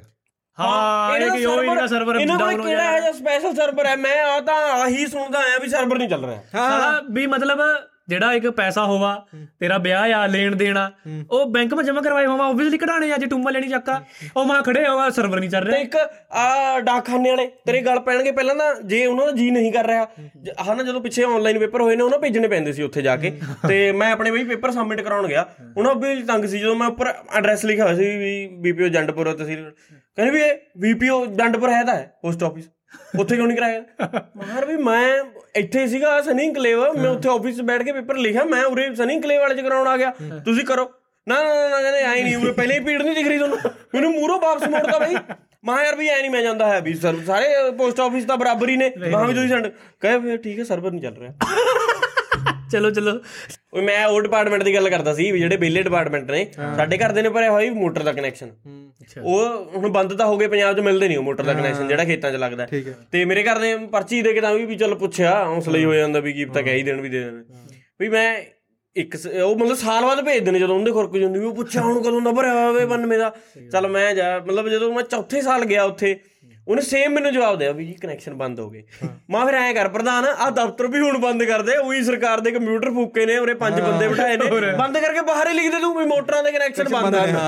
ਉਹ ਪੂਰਾ ਦਫ਼ਤਰ ਪੂਰੀ ਬਿਲਡਿੰਗ ਘੇਰੀ ਵੀ ਆ ਦੱਸਣ ਵਾਸਤੇ ਨੇ ਵੀ ਕਨੈਕਸ਼ਨ ਮਿਲ ਨਹੀਂ ਰਹੇ। 10 ਬੰਦੇ ਬੈਠੇ ਉਹਨਾਂ ਸਾਰਿਆਂ ਪਾ ਇਕੱਲੇ ਪਾ ਕੰਪਿਊਟਰ ਆ ਸਿਰਫ ਆਏ ਦੱਸਣ ਵਾਸਤੇ ਜਿਹੜਾ ਤੁਸੀਂ ਕਨੈਕਸ਼ਨ ਭਰੇ ਹੋਏ ਨੇ ਇਹ ਨਹੀਂ ਹੁਣ ਮਿਲਦੇ ਇਹ ਬੰਦ ਨੇ। ਜਿਹੜੇ ਆਪਣੇ ਯਾਰ ਨੇ ਪ੍ਰਾਈਵੇਟ ਬੈਂਕ ਹੋਵਾਂ ਨੇ HDFC ਆ ਐਕਸਿਸ ਹੋ ਗਏ ਨਹੀਂ ਆਪਣਾ ਉਹ ਤੋਂ ਕੰਮ ਠੀਕ ਕਰਾਂ, ਇਨਕੇ ਜਿਹੜੇ ਇਨਮਾ ਜਿਹੜੇ ਲਗੇ ਹੋਇਆ ਇੰਪਲੋਈ ਮੈਂ ਪਤਾ ਕਾ ਤੰਗ ਹੋਵਾਂ। ਜਦ ਆਪਣੇ ਗਾਉਂ ਵਾਲਿਆਂ ਕੀ ਉਹ ਨਹੀਂ ਆਉਂਦੀ ਹੈ ਉਹ ਬੁਢਾਪਾ ਪੈਨਸ਼ਨ ਆ ਜਾ उन पर फिर उस टाइम पूरा रस होगा। गुठा लाना के जी सरकार क्योंकि सरकारी वाले ਉਹ ਤਾਂ ਮੜੇ ਗਲ ਪੈ ਜਾਂਦੇ ਨੇ ਵੀ ਸਿੱਧੇ ਖੜੋ ਇਹ ਤਾਂ ਮਾੜਾ ਜਿਹਾ ਚੂ ਨਹੀਂ ਕਰ ਸਕਦੇ, ਇਹ ਤਾਂ ਨਾਲ ਦੀ ਨਾਲ ਬਾਹਰ ਕੱਢ ਦਿੰਦੇ ਨੇ। HDFC ਪਹੁੰਚਾ ਦੋ ਆਪਣੀ ਬੇਬੇ ਨੂੰ ਕਹਿ ਲੈ ਜਾ ਜਿਸ ਤਰ੍ਹਾਂ ਜੇ ਸਰਕਾਰੀ ਵਾਲੇ ਹਾਂ ਰੋਜ਼ ਬੈਠੋ ਹੀ ਵੀ ਦੇ ਰਿਹਾ ਤੁਹਾਨੂੰ ਪੈਨਸ਼ਨ ਕੀ ਕਿਆ ਚੱਕਰ ਆ ਇਸ ਮਾ ਜਿਹਦਾ HDFC ਹੋ ਗਏ। ਹਾਂਜੀ ਸਰ ਜੀ ਪੈਨਸ਼ਨ ਲੈਣੀ ਹੈ 2 ਦਿਨ ਹੋ ਗਏ ਹਾਂ ਆਪ ਆਏ ਕਿਉਂ ਨਹੀਂ ਬੈਠਦਾ ਪੈਨਸ਼ਨ ਦੇ ਹੋ ਜਾਂਦੇ ਇੱਕ ਵੀ ਸਭ ਤੋਂ ਕੱਚਲ ਗਈ ਉਹ ਵੀ ਉਹੀ ਨੌਕਰੀ ਪੈਨਸ਼ਨ ਲੈਣ ਆਇਆ ਅੱਕੇ ਹੋਏ ਹੁੰਦੇ ਨਾ ਉਹ ਕਿਉਂਕਿ ਉਹਨਾਂ ਦੇ ਕੋਲੇ ਬਹੁਤ ਵੱਡੇ ਵੱਡੇ ਉਹਨਾਂ ਦੀ ਮਤਲਬ ਅਬਿਲਿਟੀ ਤੋਂ ਵੱਡੇ ਟਾਰਗੇਟ ਦਿੱਤੇ ਹੁੰਦੇ ਨੇ ਉਹਨਾਂ ਨੂੰ ਤੇ ਉਹਦੇ ਜਦੋਂ ਉਹ ਕਹਿੰਦੇ ਨੇ ਵੀ ਇਹ 'ਚ ਵੀ ਆਹ ਮਹੀਨੇ ਦਾ ਹੀ ਪੈਨਸ਼ਨ ਆ ਗਈ ਸੀ ਵੀ ਉਧਰ ਉਲਝ ਉਹ ਮੰਨਦਾ ਵੀ ਮੈਨੇਜਰ ਜਾ ਲੈ ਐਸੇ ਕਿਸੇ ਪੜਦਾ ਪੱਕਾ ਐਸੇ ਨਹੀਂ ਉਹਦਾ ਟਾਰਗੇਟ ਪੂਰਾ ਕਰੋ ਬੈਂਕ ਬੰਦ ਹੋ ਜਾਏਗਾ ਪ੍ਰਾਈਵੇਟ ਵਾਲੇ ਆ ਜਾਣ ਵਾਲੀ ਹੁੰਦੀ ਨੇ ਟਾਰਗੇਟ ਜਿਹੜੇ ਪ੍ਰਾਈਵੇਟ ਬੈਂਕਾਂ 'ਤੇ ਲੱਗੇ ਹੋਏ ਨਾ ਮੈਂ ਤਾਂ ਉਹਦੇ ਹੱਥ ਜੜੋ ਬਾਈ ਹੱਟ ਚੁਰਾ ਹੋਏ ਨਾ ਕਰੋ ਮੇਰਾ ਭਾਈ ਲੱਗਿਆ ਵਾ ਤਾਂ ਪ੍ਰਾਈਵੇਟ ਬੈਂਕਾਂ ਵਾ ਉਸਕੇ ਤਾਂ ਟਾਰਗੇਟ ਇਤਨੇ ਹੈ ਨਾ ਬਈ। ਇੱਕ ਵਾਰ ਮੈਨੂੰ ਫੋਨ ਕਰ ਰਿਹਾ ਕਹਿ ਰਿਹਾ ਹਾਂ ਮੈਂ ਕਿਹਾ ਹਾਂ ਬਈ ਬੋਲ ਕਹਿ ਰਿਹਾ ਯਾਰ ਕਹਿ ਰਿਹਾ ਵੀ ਮਤਲਬ ਥੋੜੇ ਪੈਸੇ ਚਾਹੀਦੇ ਸੀ ਵੀ ਬੈਂਕ ਮਾ ਪਾ ਦੇ ਉਨਕਾ ਮਤਲਬ ਇਹ ਹੋਵਾ ਵੀ ਖਾਤਾ ਖੋਲ ਦਿਆ ਵੀ ਆਪਣੇ ਪੈਸੇ ਪਾ ਦਈਏ ਉਹ ਹਫ਼ਤਾ ਦਿਖਾ ਦਈਏ ਵੀ ਮੈਂ ਖਾਤਾ ਖੋਲ ਦਿਆ ਫਿਰ ਕੱਢ ਲਈਏ। ਉਹਨਾਂ ਨੇ 15,000 ਰੁਪਏ ਇਸੇ ਚੀਜ਼ ਨੂੰ ਰੱਖੇ ਹੋਏ ਆ ਵੀ ਜੇ ਤੂੰ ਇੰਟਰਸਟਿਡ ਨਹੀਂ ਹੈਗਾ ਉਹਨਾਂ ਦੇ ਬੈਂਕ 'ਚ ਖਾਤਾ ਖਿਲਾਉਣ ਨੂੰ ਤਾਂ ਵੀ ਮੇਰੇ ਪੈਸੇ ਲੈ ਲੈ ਤੂੰ ਆਪਦੇ ਨਾਂ ਤੇ ਅਕਾਊਂਟ ਖਿਲਾਓ ਜੀ ਪਵਾ ਲੈ ਫਿਰ 10 ਦਿਨ ਬਾਅਦ ਕਢਾ ਕੇ ਮੈਨੂੰ ਦੇ ਦੀ ਖਾਤਾ ਹੀ ਪਿਆ ਰਹਿ। ਮੇਰਾ ਯਾਰ ਦੋਸਤੋ ਇਹ ਕੈਸਾ ਬਈ OTP ਆਇਆ ਬਤਾ ਦੇ ਬਈ OTP ਆਇਆ ਬਤਾ ਦੇ ਬਈ OTP ਕਰਦਾ ਕੀ ਉਹ ਉਹ ਯਾਰ ਵੀ ਕਿਸੇ ਖਾਤੇ ਖੋਲਨੇ ਕੇ ਦੇ ਦੀਏ ਕਿਸੇ ਕਾ ਕੁਛ ਦੇ ਦਿਆ ਜਾਂ ਉਹ ਕਿਆ ਨਾਮ ਕ੍ਰੈਡਿਟ ਕਾਰਡ ਆਪਣਾ ਵੇਚੂਗਾ ਤੋ ਮੈਂ ਤਾਂ ਆਪਣਾ ਫੋਨ ਕਰਕੇ ਨਹੀਂ ਹੈਗਾ ਬਾਈ ਕਰ ਦੇ ਮਦਦ। ਇੱਕ ਵਾਰ ਤਾਂ ਮੈਨੂੰ ਨਿਊ ਕਹਿ ਰਿਹਾ ਮੈਨੇਜਰ ਤਲਵਾਰ ਲੇਗਾ ਗਰਦਨ ਪਾ ਖੜਾਗਾ ਜਲਦੀ ਬਤਾ ਦੇ ਮੈਨੂੰ ਵੀ ਛੇਤੀ 5 ਖਾਤੇ ਖੋਲਣੇ ਆ ਪ੍ਰਧਾਨ। ਇਹ ਤਾਂ ਮੈਂ ਨਿਊ ਕਹਿ ਰਿਹਾ ਵੀ ਜਿਹੜਾ ਆਪਣਾ ਉਹ ਬੈਂਕ ਵਾਲੀ ਜੋਬ ਆ ਨਾ ਵੀ ਚੱਲ ਪ੍ਰਾਈਵੇਟ ਵਾਲੇ ਤੋਂ ਠੀਕ ਕੰਮ ਕਰਾਂ ਸਰਕਾਰੀ ਵਾਲੇ ਇਨਕੀ ਤੋਂ ਮੈਂ ਰਾਤ ਕੀ ਡਿਊਟੀ ਵੀ ਸ਼ਿਫਟ ਵੀ ਹੋਣੀ ਚਾਹੀਦੀ ਆ ਮਤਲਬ ਇੱਕ ਤਾਂ 9 ਤੇ 6 ਫਿਰ ਉਸ ਤੋਂ ਬਾਅਦ ਆਪਣਾ ਰਾਤ ਵਾਲੇ ਕੰਮ ਕਰਨਾ ਇਹਨਾਂ ਦੀ ਘਰ ਵਾਲੀਆਂ ਦੇ ਉਹ ਕਰ ਗੁੱਤਨੀਆਂ ਕੁੱਟਿਆ ਕਰਨਗੇ ਰਾਤ ਨੂੰ ਆ ਕੇ 2 ਵਜੇ ਆ ਕੇ ਪਹਿਲਾਂ ਠਾਉਣਗੇ ਫਿਰ ਥਾਪੜ ਕਰਨਗੇ ਫਰਸਟ੍ਰੇਟਡ ਹੋਗਾ ਫਿਰ ਹੋਰ ਛੱਡ ਯਾਰ ਇਹਨਾਂ ਦਾ ਤਾਂ ਇਹਨਾਂ ਨੂੰ ਤਾਂ ਗੋਡ ਵੱਲੋਂ ਛੁੱਟੀ ਵੀ ਆ ਵੀ ਤੁਸੀਂ ਕੁਝ ਵੀ ਕਰ ਸਕਦੇ ਹੋ because you are on government ਇੱਕ ਰੱਬ ਇੱਕ ਸਰਕਾਰੀ ਨੌਕਰੀ। ਉਹ ਨਹੀਂ ਗੱਲ ਮਾ ਆਪ ਜਿਹੜੇ ਆਪਣੇ ਯਾਰ ਚੋਰ ਹੋਮਾ ਉਹਨਾਂ ਨੂੰ ਵੀ ਫਿਰ ਮੌਕਾ ਬਰਾਬਰ ਦਾ ਮਿਲਣਾ ਚਾਹੀਦਾ ਨਾ ਰਾਤ ਨੂੰ ਦਿਨ ਮਾ ਅਗਲੇ ਕਿਤਨੀ ਟਰਾਈ ਕਰ ਲੈ ਇਤਨੀ ਭੈਣ ਜੋ ਪੁਲਿਸ ਹੁੰਦੀ ਨਾ ਵੀ ਸਰਕਾਰੀ ਨੌਕਰੀ ਵੀ ਚੱਲ ਇਹਨਾਂ ਦੀ ਤਨਖਾਹ ਉਹ 50,000 60,000 70,000 ਵੱਧੋ ਵੱਧ ਠੀਕ ਹੈ ਜਦੋਂ ਇਹ ਫੜੇ ਜਾਂਦੇ ਨੇ ਇਹਨਾਂ ਦਾ ਘੱਟੋ ਘੱਟ 2 ਕਰੋੜ ਨਿਕਲ ਆਉਂਦਾ ਠੀਕ ਹੈ ਜੇ ਮੰਨ ਲਾ ਤੇਰੀ 60-70,000 ਤਨਖਾਹ ਤੂੰ 2 ਕਰੋੜ ਇਕੱਠਾ ਕਰ ਹੀ ਨਹੀਂ ਸਕਦਾ। ਉਹੀ ਚੱਕਰ ਚ ਮੈਂ ਉਹ ਨਾ ਵੀ ਜਿਹੜਾ IAS ਅਫਸਰ ਜਾਂ ਫੜਿਆ ਸੀਗਾ ਹੁਣ ਚਲੋ ਉਹਦੀ ਮੰਨ ਵੀ 1.5 ਲੱਖ ਰੁਪਇਆ ਤਨਖਾਹ 2.5 ਲੱਖ ਹੁੰਦੀ ਆ ਤੇ ਉਹਦੇ ਕੋਲੋਂ ਸੋਨੇ ਦੀਆਂ ਇੱਟਾਂ ਨਿਕਲ ਰਹੀਆਂ ਨੇ ਨੋਟਾਂ ਨਾਲ ED ਲਿਖਿਆ ਹੋਇਆ। ਯਾਰ ਸਰਕਾਰੀ ਨੌਕਰੀ ਜੇ ਸਭ ਵੀ ਹੁੰਦਾ IAS ਅਫਸਰ ਮਤਲਬ ਫਿਰ ਫਿਰ ਵੀ ਸਮਝਾਂਗੇ ਅਸਲ ਤਰੀਕੇ ਕਰਦੇ ਨੂੰ ਇਹੀ ਕਹਿ ਰਹੇ ਨੇ ਵੀ ਤੂੰ ਸਰਕਾਰੀ ਨੌਕਰ ਲੱਗ ਫਿਰ ਨੋਟਾਂ ਨਾਲ ED ਲਿਖਾ ਜਿਹੜਾ ਆਪਣੇ ਆਫਿਸ ਮਾ ਯਹਾਂ ਉਹ ਨੀ ਭਗਤ ਨੀ ਹੈ ਤੈਨੇ ਦੇਖਿਆ ਵਾ ਵੀ ਕੈਸਾ ਮਾਸੂਮ ਸਾ ਬੰਦਾ ਹੋ ਐਸੇ ਬੰਦੇ ਚਪੜਾਸੀ ਲਗੇ ਹੋਏ ਹੋਮਾ और जब उनके घर रेड पड़ा ना CBI की बाथरूम में नोट निकल रहे ਜਿਹੜਾ ਲੁਧਿਆਣੇ ਮੰਤਰੀ ਚੱਕਿਆ ਹੁਣ ਇਹਦਾ ਕੋਈ PA ਪੂਏ ਹੈ ਉਹਦੀ ਇੱਕ ਛੋਟੀ ਜਿਹੜੀ ਸੜੇ ਉਹਦੀ ਦੁਕਾਨ ਨੀ ਹੁੰਦੀ ਇੱਕ ਉਹਦੇ ਵਾਲੀ ਉਹੀ ਜਿਹੀ ਦੁਕਾਨ ਹੈ ਪਰ ਕਹਿੰਦੇ ਉਹਨਾਂ ਕੋਲੇ ਹੈ ਇਹਨਾਂ ਦੇ ਸਾਰੇ ਪੈਸੇ 100-200 ਕਰੋੜ 2000 ਕਰੋੜ ਮੰਗੂ ਹੈ ਵੀ ਉਹ ਬਾਈ ਨੇ ਇਨਵੈਸਟ ਕਰਿਆ ਹੋਇਆ ਕਿਤੇ ਤੇ ਉਹਦੀ ਐਂ ਤਾਕੀ ਨੂੰ ਦੁਕਾਨ ਹੈ ਟੌਫੀਆਂ ਦੀ ਜਾਂ ਤਾਂ ਉਨਕੀ ਪਰਚੂਨ ਕੀ ਦੁਕਾਨ ਹੋਵਾ ਜਾਂ ਉਨਕੀ ਉਹ ਜਿਹੜੇ ਹੋਵਾ ਆਪਣਾ ਜਰਦੇ ਹੋਵਾ ਜਾਂ ਉਹ ਚੈਨੀ ਖੈਨੀ ਵੇਚਾਂ ਆਪਣਾ ਜਾਂ ਉਨਕੀ ਫਲੂਦੇ ਕੀ ਦੁਕਾਨ ਹੋਵੇਗੀ ਰਬੜੀ ਰੁਬੜੀ ਕੀ ਉਹ ਛੋਟੇ ਮੋਟੇ ਸੇ ਕਾਰੋਬਾਰ ਮਤਲਬ ਥਮ ਸੋਚ ਹੀ ਨਹੀਂ ਸਕਦੇ ਵੀ 2000 ਕਰੋੜ ਉਨਕੇ ਘਰ ਹੋਵੇਗਾ ਆਹ ਬੰਦਾ ਵੀ ਕਰ ਸਕਦਾ ਹੋਵੇਗਾ ਵੀ ਸਭ ਤੋਂ ਜ਼ਿਆਦਾ ਨਹੀਂ ਉਹ ਕਹਿ ਸਕਾਂ ਵੀ ਆਪਣੀ ਜ਼ਿੰਦਗੀ ਮਾ 1.5 ਲੱਖ ਰੁਪਏ ਹੋ ਸਕਦਾ ਵੀ ਦੇਖਿਆ ਹੋਵੇਗਾ ਮਤਲਬ ਨਾ ਬਈ ਕਰੋੜਾਂ ਦੇ ਕਰੋੜ ਨਿਕਲਦੇ ਨੇ ਅਸਲ ਤੇਰੇ ਘਰ ਦੇ ਨੂੰ ਹੀ ਕਹਿੰਦੇ ਨੇ ਵੀ ਸਰਕਾਰੀ ਨੌਕਰੀ ਲੱਗ ਹੱਥ ਪਾ ਕੇ ਤੇ ਵੀ ਕਰਪਸ਼ਨ ਕਰਕੇ ਤੇ ਠੀਕ ਹੈ ਕਿਉਂਕਿ ਹੁਣ ਸਰਕਾਰੀ ਦਫ਼ਤਰ ਹੁਣ ਸਰਕਾਰੀ ਅਫਸਰਾਂ ਦਾ ਥੋੜਾ ਜਿਹਾ ਔਖਾ ਹੋਇਆ ਪਿਆ ਜਿਵੇਂ ਪਟਵਾਰੀ ਨੇ ਪਹਿਲਾਂ ਤੈਨੂੰ ਲਵੇ ਲੱਗਣ ਦਿੰਦੇ ਸੀਗੇ ਹੁਣ ਤਾਂ ਤੇਰੇ ਪੈਰੀ ਹੱਥ ਵੀ ਆਓ ਮਾੜਾ ਕੰਮ ਕਰਾਓ ਖੈੜ ਕਚਹਿਰੀਆਂ ਪਤਾ ਲੱਗੂ ਮੈਂ ਨਾ ਇੰਤਕਾਲ ਚੜਾਉਣ ਵਗ ਗਿਆ ਤੇ ਉਹ ਨਾ ਮਤਲਬ ਇੰਤਕਾਲ ਚੜਾਉਣਾ ਉਹਨਾਂ ਨੂੰ ਪੈਸੇ ਚਾਹੀਦੇ ਹੁੰਦੇ ਆ ਉਹ ਤਾਂ ਹੀ ਇੰਤਕਾਲ ਚੜਾ ਚੜਾਉਣਗੇ ਨਹੀਂ ਚੜਾਉਂਦੇ ਤੇ ਉੱਦਣ ਮੈਂ ਬਈ ਉਹ ਸ਼ਰੇਆਮ ਔਖਾ ਹੋ ਕੇ ਵਿਚਾਰਾ ਚੜਾਉਂਦਾ ਦੇਖਿਆ ਇੰਤਕਾਲ ਮੈਨੂੰ ਕਹਿੰਦਾ 69 ਨੰਬਰ ਇੰਤਕਾਲ ਹੈ ਕੱਲ ਨੂੰ ਆਈ ਮਾਈ 2 ਮਹੀਨੇ ਹੋ ਗਏ ਵੀ ਫਿਰ ਮੈਂ ਆਪਣਾ ਉਹਨੂੰ SDM ਨੂੰ ਦਊਂਗਾ ਦਰਖਾਸਤ ਵੀ ਇੰਤਕਾਲ ਕਿਉਂ ਨਹੀਂ ਚੜਿਆ ਬਹਿ ਜਾ ਪਾਣੀ ਪੀ ਮੈਂ ਚੜਾਉਣਾ ਯਾਰ ਮੈਂ ਚੜਾ ਰਿਹਾ ਇੰਤਕਾਲ ਜਦੀ ਚੜਾ ਕੇ ਜਿਹੜਾ ਉਹ ਪਰਚਾ ਆਏ ਮੈਨੂੰ ਦਿਆ ਨਾ ਉਹਨੇ ਚੜਾ ਤੇ ਆਇਆ ਨਹੀਂ ਚੜਾ ਤੇ ਆਇਆ ਪਹਿਲਾਂ ਚੜਦਾ ਸੀ ਨਾ। ਹਾਂ ਉਹ ਆਪਾਂ ਇੱਧਰ ਪੰਜਾਬ ਆ ਤਾਂ ਫਿਰ ਵੀ ਮਤਲਬ ਠੀਕ ਮੈਂ ਤੁਹਾਨੂੰ ਦੱਸਦਾ ਠੀਕ ਠੂਕ ਨਹੀਂ। ਪਹਿਲਾਂ ਇੰਤਕਾਲ ਚੜਾਉਣ ਵਾਲੇ ਪਟਵਾਰੀ ਨੇ ਪਤਾ ਕੀ ਕਿਹਾ ਸੀ, ਉਹ ਮਤਲਬ ਨਾ ਗਰਦੌਰੀਆਂ ਕਿਸੇ ਹੋਰ ਦੇ ਨਾਮ ਚੜ ਗਈਆਂ, ਥੋੜਾ ਜਿਹਾ ਮਤਲਬ ਟੇਢਾ ਪ੍ਰੋਸੈਸ ਸੀ ਉਹ ਵੀ ਜ਼ਮੀਨ ਸਾਡੀ ਸੀ ਪਰ ਗਰਦੌਰੀ ਕਿਸੇ ਹੋਰ ਦੇ ਨਾਮ ਹੋ ਜਾਏ ਤਾਂ ਉਹ ਥੋੜਾ ਜਿਹਾ ਟੇਢਾ ਹੋ ਜਾਂਦਾ ਵੀ ਕੇਸ ਪਾ ਕੇ ਲੈਣਾ ਪੈਂਦਾ ਤੁਹਾਨੂੰ। ਪਟਵਾਰੀ ਕਹਿੰਦਾ ਵੀ ਕਰ ਮੈਂ ਬਿਨਾਂ ਕੇਸ ਤੋਂ ਦੂੰ, ਮੈਨੂੰ ਚੌਥਾ ਭਾਈ ਬਣਾ ਲਓ ਤੁਸੀਂ, ਤਿੰਨ ਭਾਈ ਸਿੱਧਾ ਹੀ ਵੀ ਤਿੰਨ ਕਨਾਲਾਂ ਦੀ ਰਜਿਸਟਰੀ ਹੈ ਜੇ ਵੀ ਤੁਹਾਨੂੰ ਇੱਕ ਕਨਾਲ ਆਉਂਦੀ ਹੈ ਵੀ ਚੌਥਾ ਹਿੱਸਾ ਮੈਂ ਲਊਂ ਵੀ ਚਾਰ ਹਿੱਸਿਆਂ ਚ ਵੰਡੀਆਂ ਜਾਣਗੀਆਂ ਉਹ ਤਿੰਨ ਕਨਾਲਾਂ ਵਾਓ ਵੀ ਫਿਰ ਬਿਨਾਂ ਕੇਸ ਤੋਂ ਕਰ ਦੂੰ ਵੀ ਨਹੀਂ ਕੇਸ ਲੜੀ ਜਾਊਂਗੇ 7 ਸਾਲ ਲੰਘ ਜਾਣਗੇ ਨਾ ਬੀਕੂ ਨਾ ਬੁਲਾਣਾ ਹੋਊ। ਜਿਹੜਾ ਇਹ ਪਟਵਾਰੀ ਵਾਲਾ ਕੰਮ ਆ ਨਾ ਇਹ ਤਾਂ ਇਤਨਾ ਕੰਪਲੀਕੇਟਿਡ ਹੈ ਨਾ, ਜੇ ਥਮ ਆਪਣਾ ਪਿੰਡ ਮਾ ਰਹਿ ਰਹੇ ਜੇ ਥਮ ਸਧਾਰਨ ਫੈਮਿਲੀ ਦੇ ਆ ਥਮ ਤੋਂ ਬਿਨਾਂ ਪੈਸੇ ਕਰਾ ਹੀ ਨਹੀਂ ਸਕਦੇ ਯਾਰ। ਯਾਰ ਤੁਹਾਨੂੰ ਸਮਝ ਹੀ ਨਹੀਂ ਆਉਣਾ, ਕਰੋੜਾਂ ਰੁਪਏ ਦਾ ਵਪਾਰ ਹੁੰਦਾ ਪਟਵਾਰਖਾਨੇ ਚ ਤਹਿਸੀਲ ਅਫਸਰਾਂ ਚੋਂ। ਐਡੇ ਕ ਮਾੜੀ ਕੁਆਲਿਟੀ ਦੇ ਹੁੰਦੇ ਨੇ ਨਾ ਉਹ, ਮਤਲਬ ਮੋਰੀ ਨਹੀਂ ਹੈ। ਹਾਂ ਜਮੀ ਘਟੀਆ ਅਲਮਾਰੀਆਂ ਚ ਰਿਕਾਰਡ ਰੱਖੇ ਹੋਏ ਨੇ, ਮਤਲਬ ਕਿ ਪੂਰੇ ਪੰਜਾਬ ਦੀ ਪ੍ਰਾਪਰਟੀ ਪਟਵਾਰਖਾਨਿਆਂ ਚ ਤਹਿਸੀਲਾਂ ਚ ਪਈ ਹੈ। ਠੀਕ ਹੈ ਐਡੀ ਕ ਮਾੜੀ ਹਾਲਤ ਹੁੰਦੀ ਹੈ ਨਾ। ਮਾਰੇ ਵਹਾਂ ਜਿਹੜੇ ਆਪਣਾ ਉਹ ਕਚਹਿਰੀਆਂ ਕੇ ਪਾਸ ਜਿਹੜੇ ਨੇ ਬਜਲੀ ਵਿਭਾਗ ਵਾਲੇ ਆ इनके तो इतने बड़ी बड़ी बिल्डिंग बना रखी है, बड़े सिस्टम और जिन्होंने पटवारियां उनका ऐसा घटिया सा दरवाजा सारी फाइलां लकड़ दा दरवाजा नवीं पटवारियां दी भर्ती होई ना हुण तेरे मेरे वर्गे छोकरू ने यार इक नूं तां चां पर पिंड च किसे दा ही खंडर पिया घर हो गए भी आ तेरा दफ्तर है पटवारी की जॉब उनके वास्ते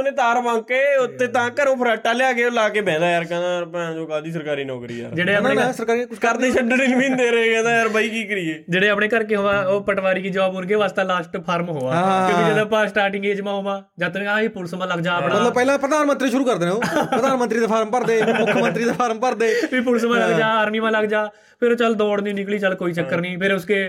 टीचर के भर दे टीचर के भी नहीं चल बैंक के भर दे फिर बैंक के भी नहीं हुए जब आप इस तरह हो जा 27-28 साल के ਪਟਵਾਰੀ ਕੇ ਨਿਕਲੇ ਪਟਵਾਰੀ ਕੇ ਭਰਦੇ ਯਾਰ ਅੱਕ ਗਈ ਕਿਦੋਂ ਭੈਣ ਤੇਰਾ ਪਟਵਾਰੀ ਬਣ ਜਾ ਜ਼ਮੀਨ ਹੀ ਨਾਮ ਲਵਾ ਲਾਂਗੇ ਕਿਸੇ ਦੀ ਵੀ ਕਿਸੇ ਦੀ ਨਾਮ ਲਵਾ ਲਾਂਗੇ ਜ਼ਮੀਨ ਹੋਰ ਘਰ ਹੋ ਤੇਰੇ ਘਰਦਿਆਂ ਨੇ ਕਿਹੜਾ ਸਰਕਾਰੀ ਨੌਕਰ ਲਾ ਕੇ ਦੱਸੋ ਯਾਰ ਇਮਾਨਦਾਰੀ ਵਾਲਾ ਕੰਮ ਕਰਾਉਣਾ ਹੁੰਦਾ ਬੇਸਿਕਲੀ ਉਹਨਾਂ ਨੇ ਹੱਥ ਪਾ ਕੇ ਤੇ ਯਾਰ ਇਹ ਤਾਂ ਇਹਨਾਂ ਦਾ ਬਸ ਨਹੀਂ ਚੱਲਿਆ ਨਹੀਂ ਦ੍ਰੋਪਦੀ ਮੁਰਮੁਰੂ ਦੇ ਖਿਲਾਫ ਖੜਾ ਦਿੰਦੇ ਮੈਨੂੰ ਇਹ ਕਾਗਜ਼ ਪੜਵਾ ਕੇ ਚੱਲ ਚੱਲ ਵੀ ਕਈ ਵਾਰੀ ਮੈਂ ਜੇ ਕਹਿ ਦੂੰ ਨਾ ਵੀ ਇਹ ਮੇਰੀ ਫੀਲਡ ਹੀ ਨਹੀਂ ਹੈਗੀ ਮੰਨ ਲਾ ਯਾਰ ਕਈ ਬਾਅਦ ਚ ਪਸੰਦ ਆਉਣ ਲੱਗ ਜੂ ਕਈ ਪੇਪਰ ਹੁੰਦੇ ਨੇ ਵੀ ਹੁਣ ਆਪਣੀ ਫੀਲਡ ਹੀ ਨਹੀਂ ਹੈ ਯਾਰ ਜਿਹੜੀ ਹੁਣ ਜਿਵੇਂ ਉਹ ਖੇਤੀਬਾੜੀ ਵਿਭਾਗ ਚ ਉਹਨਾਂ ਨੇ ਬਾਇਓਟੈਕ ਵਾਲੇ ਬੰਦੇ ਰੱਖਣੇ ਸੀਗੇ ਤੇ ਮੈਨੂੰ ਨਾ ਲੁਧਿਆਣੇ ਯੂਨੀਵਰਸਿਟੀ ਮਾ ਨਿਕਲੀਆਂ ਵੀ ਪੋਸਟਾਂ ਅਸਿਸਟੈਂਟ ਪ੍ਰੋਫੈਸਰ ਦੀਆਂ ਯਾਰ ਬਈ ਮੈਂ ਐਮਏ ਕੀਤੀ ਹੋਈ ਹੈ ਇਹਨਾਂ ਨੇ ਬਾਇਓਟੈਕਨੋਲੋਜੀ ਵਾਲੇ ਲੱਗਣੇ ਰੱਖਣੇ ਨੇ ਕੀ ਪਤਾ ਹੁੰਦਾ ਕਈ ਵਾਰੀ ਨਿਕਲ ਆਉਂਦੇ ਹੁੰਦੇ ਨੇ ਇਹਦਾ ਕਿਸਮਤ ਦੀਆਂ ਗੱਲਾਂ ਹੁੰਦੀਆਂ ਨੇ। ਮੈਂ ਯਾਰ ਬਈ ਮੈਂ ਨਿਆਣੇ ਨੂੰ ਪੜ੍ਹਾਉਣਾ ਵੀ ਹੈ ਫਿਰ ਕਲਾਸ 'ਚ ਜਾ ਕੇ ਕਿਸਮਤ ਦੀ ਗੱਲ ਆਈ ਬਾਇਓਟੈਕਨੋਲੋਜੀ ਇਹ ਆਪਣੇ ਘਰ ਕੇ ਪਾਸ ਨਾ ऐसी स्टोरी पक्का होगा कहीं से सुनी हुई भी एक बंदा था देख वो परले पिंड का वो अपना मतलब वो ना पढ़ा लिखा था कुछ एडा है नहीं था भी उसने ना ਨਾਈ ਕੇ ਫਾਰਮ ਭਰਦੀ ਸੀ ਫੌਜ ਮਾ ਵੀ ਆਪਣਾ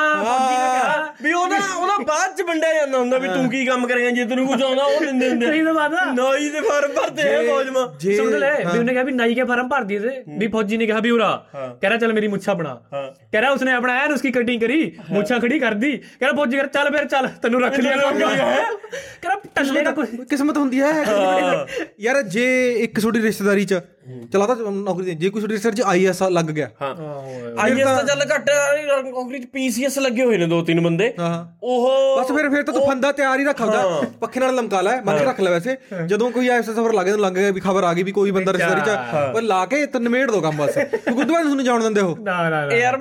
ਇਹ ਨੀ ਸਮਝ ਲੱਗਦੀ ਵੀ ਉਹਨਾਂ ਨੂੰ ਆਏ ਜੇ ਉਹਨਾਂ ਦੀ ਕੁੜੀ ਲੱਗ ਸਕਦੀ ਹੈ ਤੂੰ ਕਿਉਂ ਨੀ ਲੱਗ ਸਕਦਾ। ਸਹੀ ਬਾਤ I don't know may be ਮੇਰੇ ਨਾਲ ਬਦਸ਼ਿਆਰ ਆ ਉਹ ਕਰਕੇ ਨਹੀਂ ਤਾਂ ਸਮਝ ਗਿਆ ਬਦਸ਼ਿਆਰ ਦੀ ਵੀ ਨੀ ਗੱਲ ਹੁੰਦੀ। ਮੰਨ ਲਾ ਯਾਰ ਵੀ ਤੂੰ ਵੀ ਓਨਾ ਹੀ ਪੜ੍ਹਿਆ ਮੈਂ ਵੀ ਓਨਾ ਹੀ ਪੜ੍ਹਿਆ ਜਿਹੜੇ ਕੁਐਸਚਨ ਤੂੰ 2 ਵਾਰੀ ਪੜ੍ਹ ਲਏ ਮੈਂ ਉਹ 2 ਕੁਐਸਚਨ ਛੱਡ ਕੇ ਇੱਧਰ ਵਾਲੇ 2 ਵਾਰੀ ਪੜ੍ਹ ਲਏ ਹੋਣਗੇ। ਹੁਣ ਜੇ ਤੇਰੇ ਪੜ੍ਹੇ ਵਾਲੇ ਆ ਗਏ ਉਹ ਤੇਰਾ ਲੱਕ ਹੈ ਨਾ ਯਾਰ ਬਈ ਉਹ ਵਾਲੇ ਕੁਐਸਚਨ ਆ ਗਏ ਜਿਹੜੇ ਤੂੰ ਰਾਤ ਨੂੰ ਰਿਵੀਜ਼ਨ ਮਾਰੀ ਹੈ। ਇੱਕ ਮਾਰੇ ਡੈਡੀ ਉਹਨੇ ਨਿਊ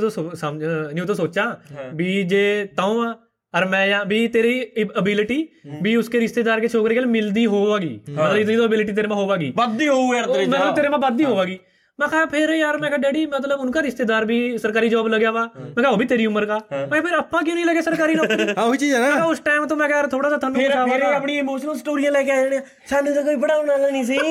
ਅਸੀਂ ਤਾਂ ਬੱਸਾਂ ਤੇ ਲੜਕੇ ਆਈ ਡੇ ਕਰੀਏ। ਇਹਦਾ ਮੇਰੇ ਕੋਲ ਜਵਾਬ ਹੈਗਾ ਐਜ਼ ਅ ਵਕੀਲ ਠੀਕ ਹੈ ਵੀ ਠੀਕ ਹੈ ਤੁਹਾਨੂੰ ਪੜ੍ਹਾਉਣ ਵਾਲਾ ਨਹੀਂ ਸੀਗਾ ਠੀਕ ਹੈ ਫਿਰ ਸਾਨੂੰ ਕਿਉਂ ਨਹੀਂ ਪੜ੍ਹਾ ਰਹੇ ਤੁਸੀਂ ਮੇਰੀ ਰੇੜੀ ਨੂੰ ਤਾਂ ਕਦੇ ਨਹੀਂ ਕਾਇਦਾ ਚੱਕ ਕੇ ਹਾਂ ਇਹ ਹੁੰਦੀ ਆ ਵੀ ਹੁੰਦੀ ਆ ਸੀ ਹੁੰਦੀ ਆ ਉਹ ਐ ਕਹਿੰਦੇ ਵੀ ਸਾਡੀ ਤਾਂ ਕੋਈ ਕਿਸੇ ਨੇ ਫੀਸ ਨਹੀਂ ਭਰੀ ਹੈ ਅਸੀਂ ਤਾਂ ਤੁਹਾਨੂੰ ਅੰਗਰੇਜ਼ੀ ਸਕੂਲਾਂ ਪੜਾਇਆ ਵੀ ਅੰਗਰੇਜ਼ੀ ਸਕੂਲ ਚ ਪੜਾਤਾ ਫਿਰ ਮਤਲਬ ਨੌਕਰੀ ਇੱਜ਼ਤ ਹੀ ਦੇਣ ਅੱਛਾ ਤੂੰ ਅੰਗਰੇਜ਼ੀ ਸਕੂਲ ਚ ਨੌਕਰੀ ਦੀ ਇਹ ਕੋਈ ਵਾਲੀ ਸਟੋਰੀਆਂ ਦੀ ਸਟਾਰਟ ਇਮੋਸ਼ਨਲ ਫਿਰ ਮਾਰੇ ਸਕੂਲ ਤੋਂ ਯਾਰ 45 ਕਿਲੋਮੀਟਰ ਦੂਰ ਹੋਏ ਕਰਾਉਂਦੇ ਨਹਿਰ ਪਾਰ ਕਰਤਾ ਜਲਦਾ ਹੋਇਆ ਜੰਗਲ ਪਾਰ ਕਰਦੇ ਸੀ ਤੁਹਾਨੂੰ ਤਾਂ ਆਹੀ ਚੌੜ ਸੀ ਵੀ ਤੈਨੂੰ ਤਾਂ ਮੋਟਰਸਾਈਕਲ ਲੈ ਕੇ ਦਿੱਤਾ ਫਿਰ ਅਸੀਂ ਕਾਲਜ ਚ ਤੈਨੂੰ ਕਾਰ ਲੈ ਕੇ ਦਿੱਤੀ ਵੀ ਫਿਰ ਹੁਣ ਤੂੰ ਜੇ ਨਹੀਂ ਲੱਗਿਆ ਫਿਰ ਤਾਂ ਔਖਾ ਵੀ ਮੈਂ ਬਸ ਭਾਈ ਆਉਂਦਾ ਦਾ। ਇੱਕ ਹੋਰ ਡਾਇਲੋਗ ਹੈ ਜਿਹੜੇ ਤੁਸੀਂ ਸਾਰਿਆਂ ਨੇ ਆਪਦੇ ਘਰਦਿਆਂ ਦੇ ਮੂੰਹ ਚ ਸੁਣਿਆ ਉਹ ਇਹ ਹੈ ਵੀ ਦਿਮਾਗ ਬਹੁਤ ਹੈ ਪਰ ਲਾਉਂਦਾ ਨਹੀਂ।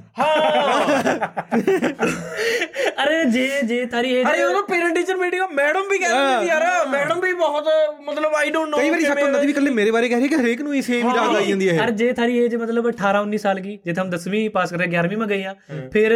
ਤਾਰਾ ਡੈਡੀ ਤੋਂ ਨਹੀਂ ਐਸੀ ਬਾਤ ਕਹਿੰਦਾ ਤਾਰੀ ਮੰਮੀ ਕਹਾ ਵੀ ਦਿਮਾਗ ਬਹੁਤ ਆ ਨਿਆਣੇ ਮਾ ਪਤਾ ਨਹੀਂ ਕਹੀਂ ਗਲਤ ਜਗ੍ਹਾ ਲਾ ਰਿਹਾ ਆ। ਮੈਂ ਸਾਡੇ ਯਾਰ ਮੈਡਮ ਕਹਿੰਦੀ ਹੁੰਦੀ ਸੀ ਮੇਰੀ ਮੈਡਮ ਨੇ ਜਿੰਨੀ ਵਾਰ ਵੀ ਮੇਰੇ ਡੈਡੀ ਨੇ ਜਾਣਾ ਪੇਰੈਂਟ ਟੀਚਰ ਮੀਟਿੰਗ ਚ ਉਹਨੂੰ ਕਹਿਣਾ ਵੀ ਦੇਖੋ ਦਿਮਾਗ ਦਾ ਬਹੁਤ ਇਹਦਾ ਉਹਨੂੰ ਕਹੋ ਲੈ ਮੈਡਮ ਵੀ ਕਹਿੰਦੀ ਆ ਵੀ ਦਿਮਾਗ ਦਾ ਹੈਗਾ ਤੇਰਾ ਤੂੰ ਲਾਉਂਦਾ ਨਹੀਂ ਆ ਭੈਣ ਤੂੰ ਚੱਲ ਪੜ ਬਣਾਈ ਕਰ ਮੈਨੂੰ ਵੀ ਪਤਾ ਹੈ ਵੀ ਪੜ ਹੁਣੀ ਲੱਗ ਜਾ ਆਈਏ ਪੀਸੇ ਸਰ ਕੱਲ ਨੂੰ ਤਾਰੇ ਲੱਗੇ ਹੋਰ ਤੇਰੇ ਮੋਢੇ ਤੇ ਇੱਕ ਉਹ ਸਿਆਪਾ ਨਹੀਂ ਹੁੰਦਾ ਸੀ ਤੇਰਾ ਘਰੇ ਵੀ ਮੰਨ ਲੈ ਤੇਰੇ ਪੱਕੇ ਪੇਪਰ ਖਤਮ ਹੋ ਗਏ ਤੂੰ 7ਵੀਂ ਤੋਂ 8ਵੀਂ ਚ ਵੜ ਗਿਆ ਤੇ ਕਿਤਾਬ ਚੱਕੀ ਨਹੀਂ ਮੰਨ ਲੈ ਵੀ ਮੇਰੀ ਛੁੱਟੀਆਂ ਨੇ ਤੇਰੇ ਘਰ ਦੇ ਪੜ੍ਹ ਲੈ ਵੀ ਮੈਂ ਜਿਹੜੀ ਕਿਤਾਬਾਂ ਹੀ ਨਹੀਂ ਹੈਗੀਆਂ ਜਿਵੇਂ ਤਾਂ ਮੈਂ ਤਾਂ ਕਲਾਸ ਬਦਲਦੀ ਪੁਰਾਣੀਆਂ ਪੜ੍ਹ ਲਾ ਫਿਰ ਪੁਰਾਣੀਆਂ ਪੜ੍ਹ ਲਾ ਮੇਰੇ ਕਹਿੰਦਾ ਅੱਖਰ ਹੀ ਨੇ ਇਸ ਮੈਂ ਪੜ੍ਹਾਈ ਲਿਖਾਈ ਮੈਂ ਆਪਣੇ ਘਰ ਕੇ ਇਹੋ ਬਾਤ ਨਹੀਂ ਮੰਨਦੇ ਹੈ ਜਿਸ ਤਰ੍ਹਾਂ ਆਪਣੇ ਪੱਕੇ ਪੇਪਰ ਆ ਵੀ ਆਪਾਂ ਰੱਖਦੇ ਨੀ ਵੀ ਨਿਸ਼ਾਨ ਲਾ ਕੇ ਰੱਖ ਲਏ ਵੀ ਉਹ ਪਹਿਲਾਂ ਕੁਸ਼ਚਨ ਕਰ ਲਿਆ ਵੀ ਇਹ ਬਾਅਦ ਮੈਂ ਕਰ ਲਊਂਗਾ ਮੈਂ ਵੀ ਪਹਿਲਾਂ ਇਹੋ ਕਰ ਲਊਂਗਾ ਫਿਰ ਜੇ ਤੁਹਾਨੂੰ ਗਲਤੀ ਦੇ ਜਿਹੜੇ ਉਹ ਦੋ ਰਹਿ ਗਏ ਉਹਨਾਂ ਪਾ ਟਿਕ ਮਾਰਕ ਬਿਨਾਂ ਕਰੇ ਘਰਾਂ ਲੈ ਗਏ ਡੈਡੀ ਨੇ ਦੇਖ ਲਿਆ ਅੱਛਾ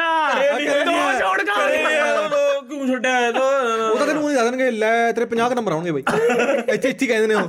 ਨਾਲੇ ਉਹਨਾਂ ਨੂੰ ਇਹ ਨਹੀਂ ਪਤਾ ਹੋਊ ਵੀ ਕੁਸ਼ਚਨ ਪੇਪਰ ਕਾਹਦਾ ਹਾਂ ਇਹ ਆਪਣਾ ਡੈਡੀ ਨਿਊ ਕਹਾ ਜੇ ਆਪਣਾ ਆਪਾਂ ਕੁਸ਼ਚਨ ਪੇਪਰ ਆ ਕੇ ਉਹਨਾਂ ਦੇ ਹੱਥ ਲੱਗਿਆ ਸੁਣਾ ਪਹਿਲੇ ਕਿਆ ਆਇਆ ਤੈਨੂੰ ਆਨਸਰ ਪਤਾ ਇਸ ਕੁਸ਼ਚਨ ਦਾ ਸੁਣਾ ਪਹਿਲੇ ਦਾ ਆਨਸਰ ਕਿਆ ਮੇਰੇ ਕੋਈ ਮੈਥ ਦਾ ਪੁੱਛੇ ਹੁੰਦੀ ਮੈਥੋਂ ਚੱਕਿਆ ਪਹਿਲਾਂ ਸੁਣਾ ਕੇ ਪਹਿਲੇ ਮੈਂ ਕੀ ਸੁਣਾਵਾਂ ਪਹਿਲੇ ਦਾ ਸਵਾਲ ਹੈ ਕਹਿੰਦਾ ਆਉਂਦੇ ਮੇਰਾ ਕੁਸ਼ਚਨ ਪੇਪਰ ਸੀ ਵੀ LCM ਕੱਢਣਾ ਸੀ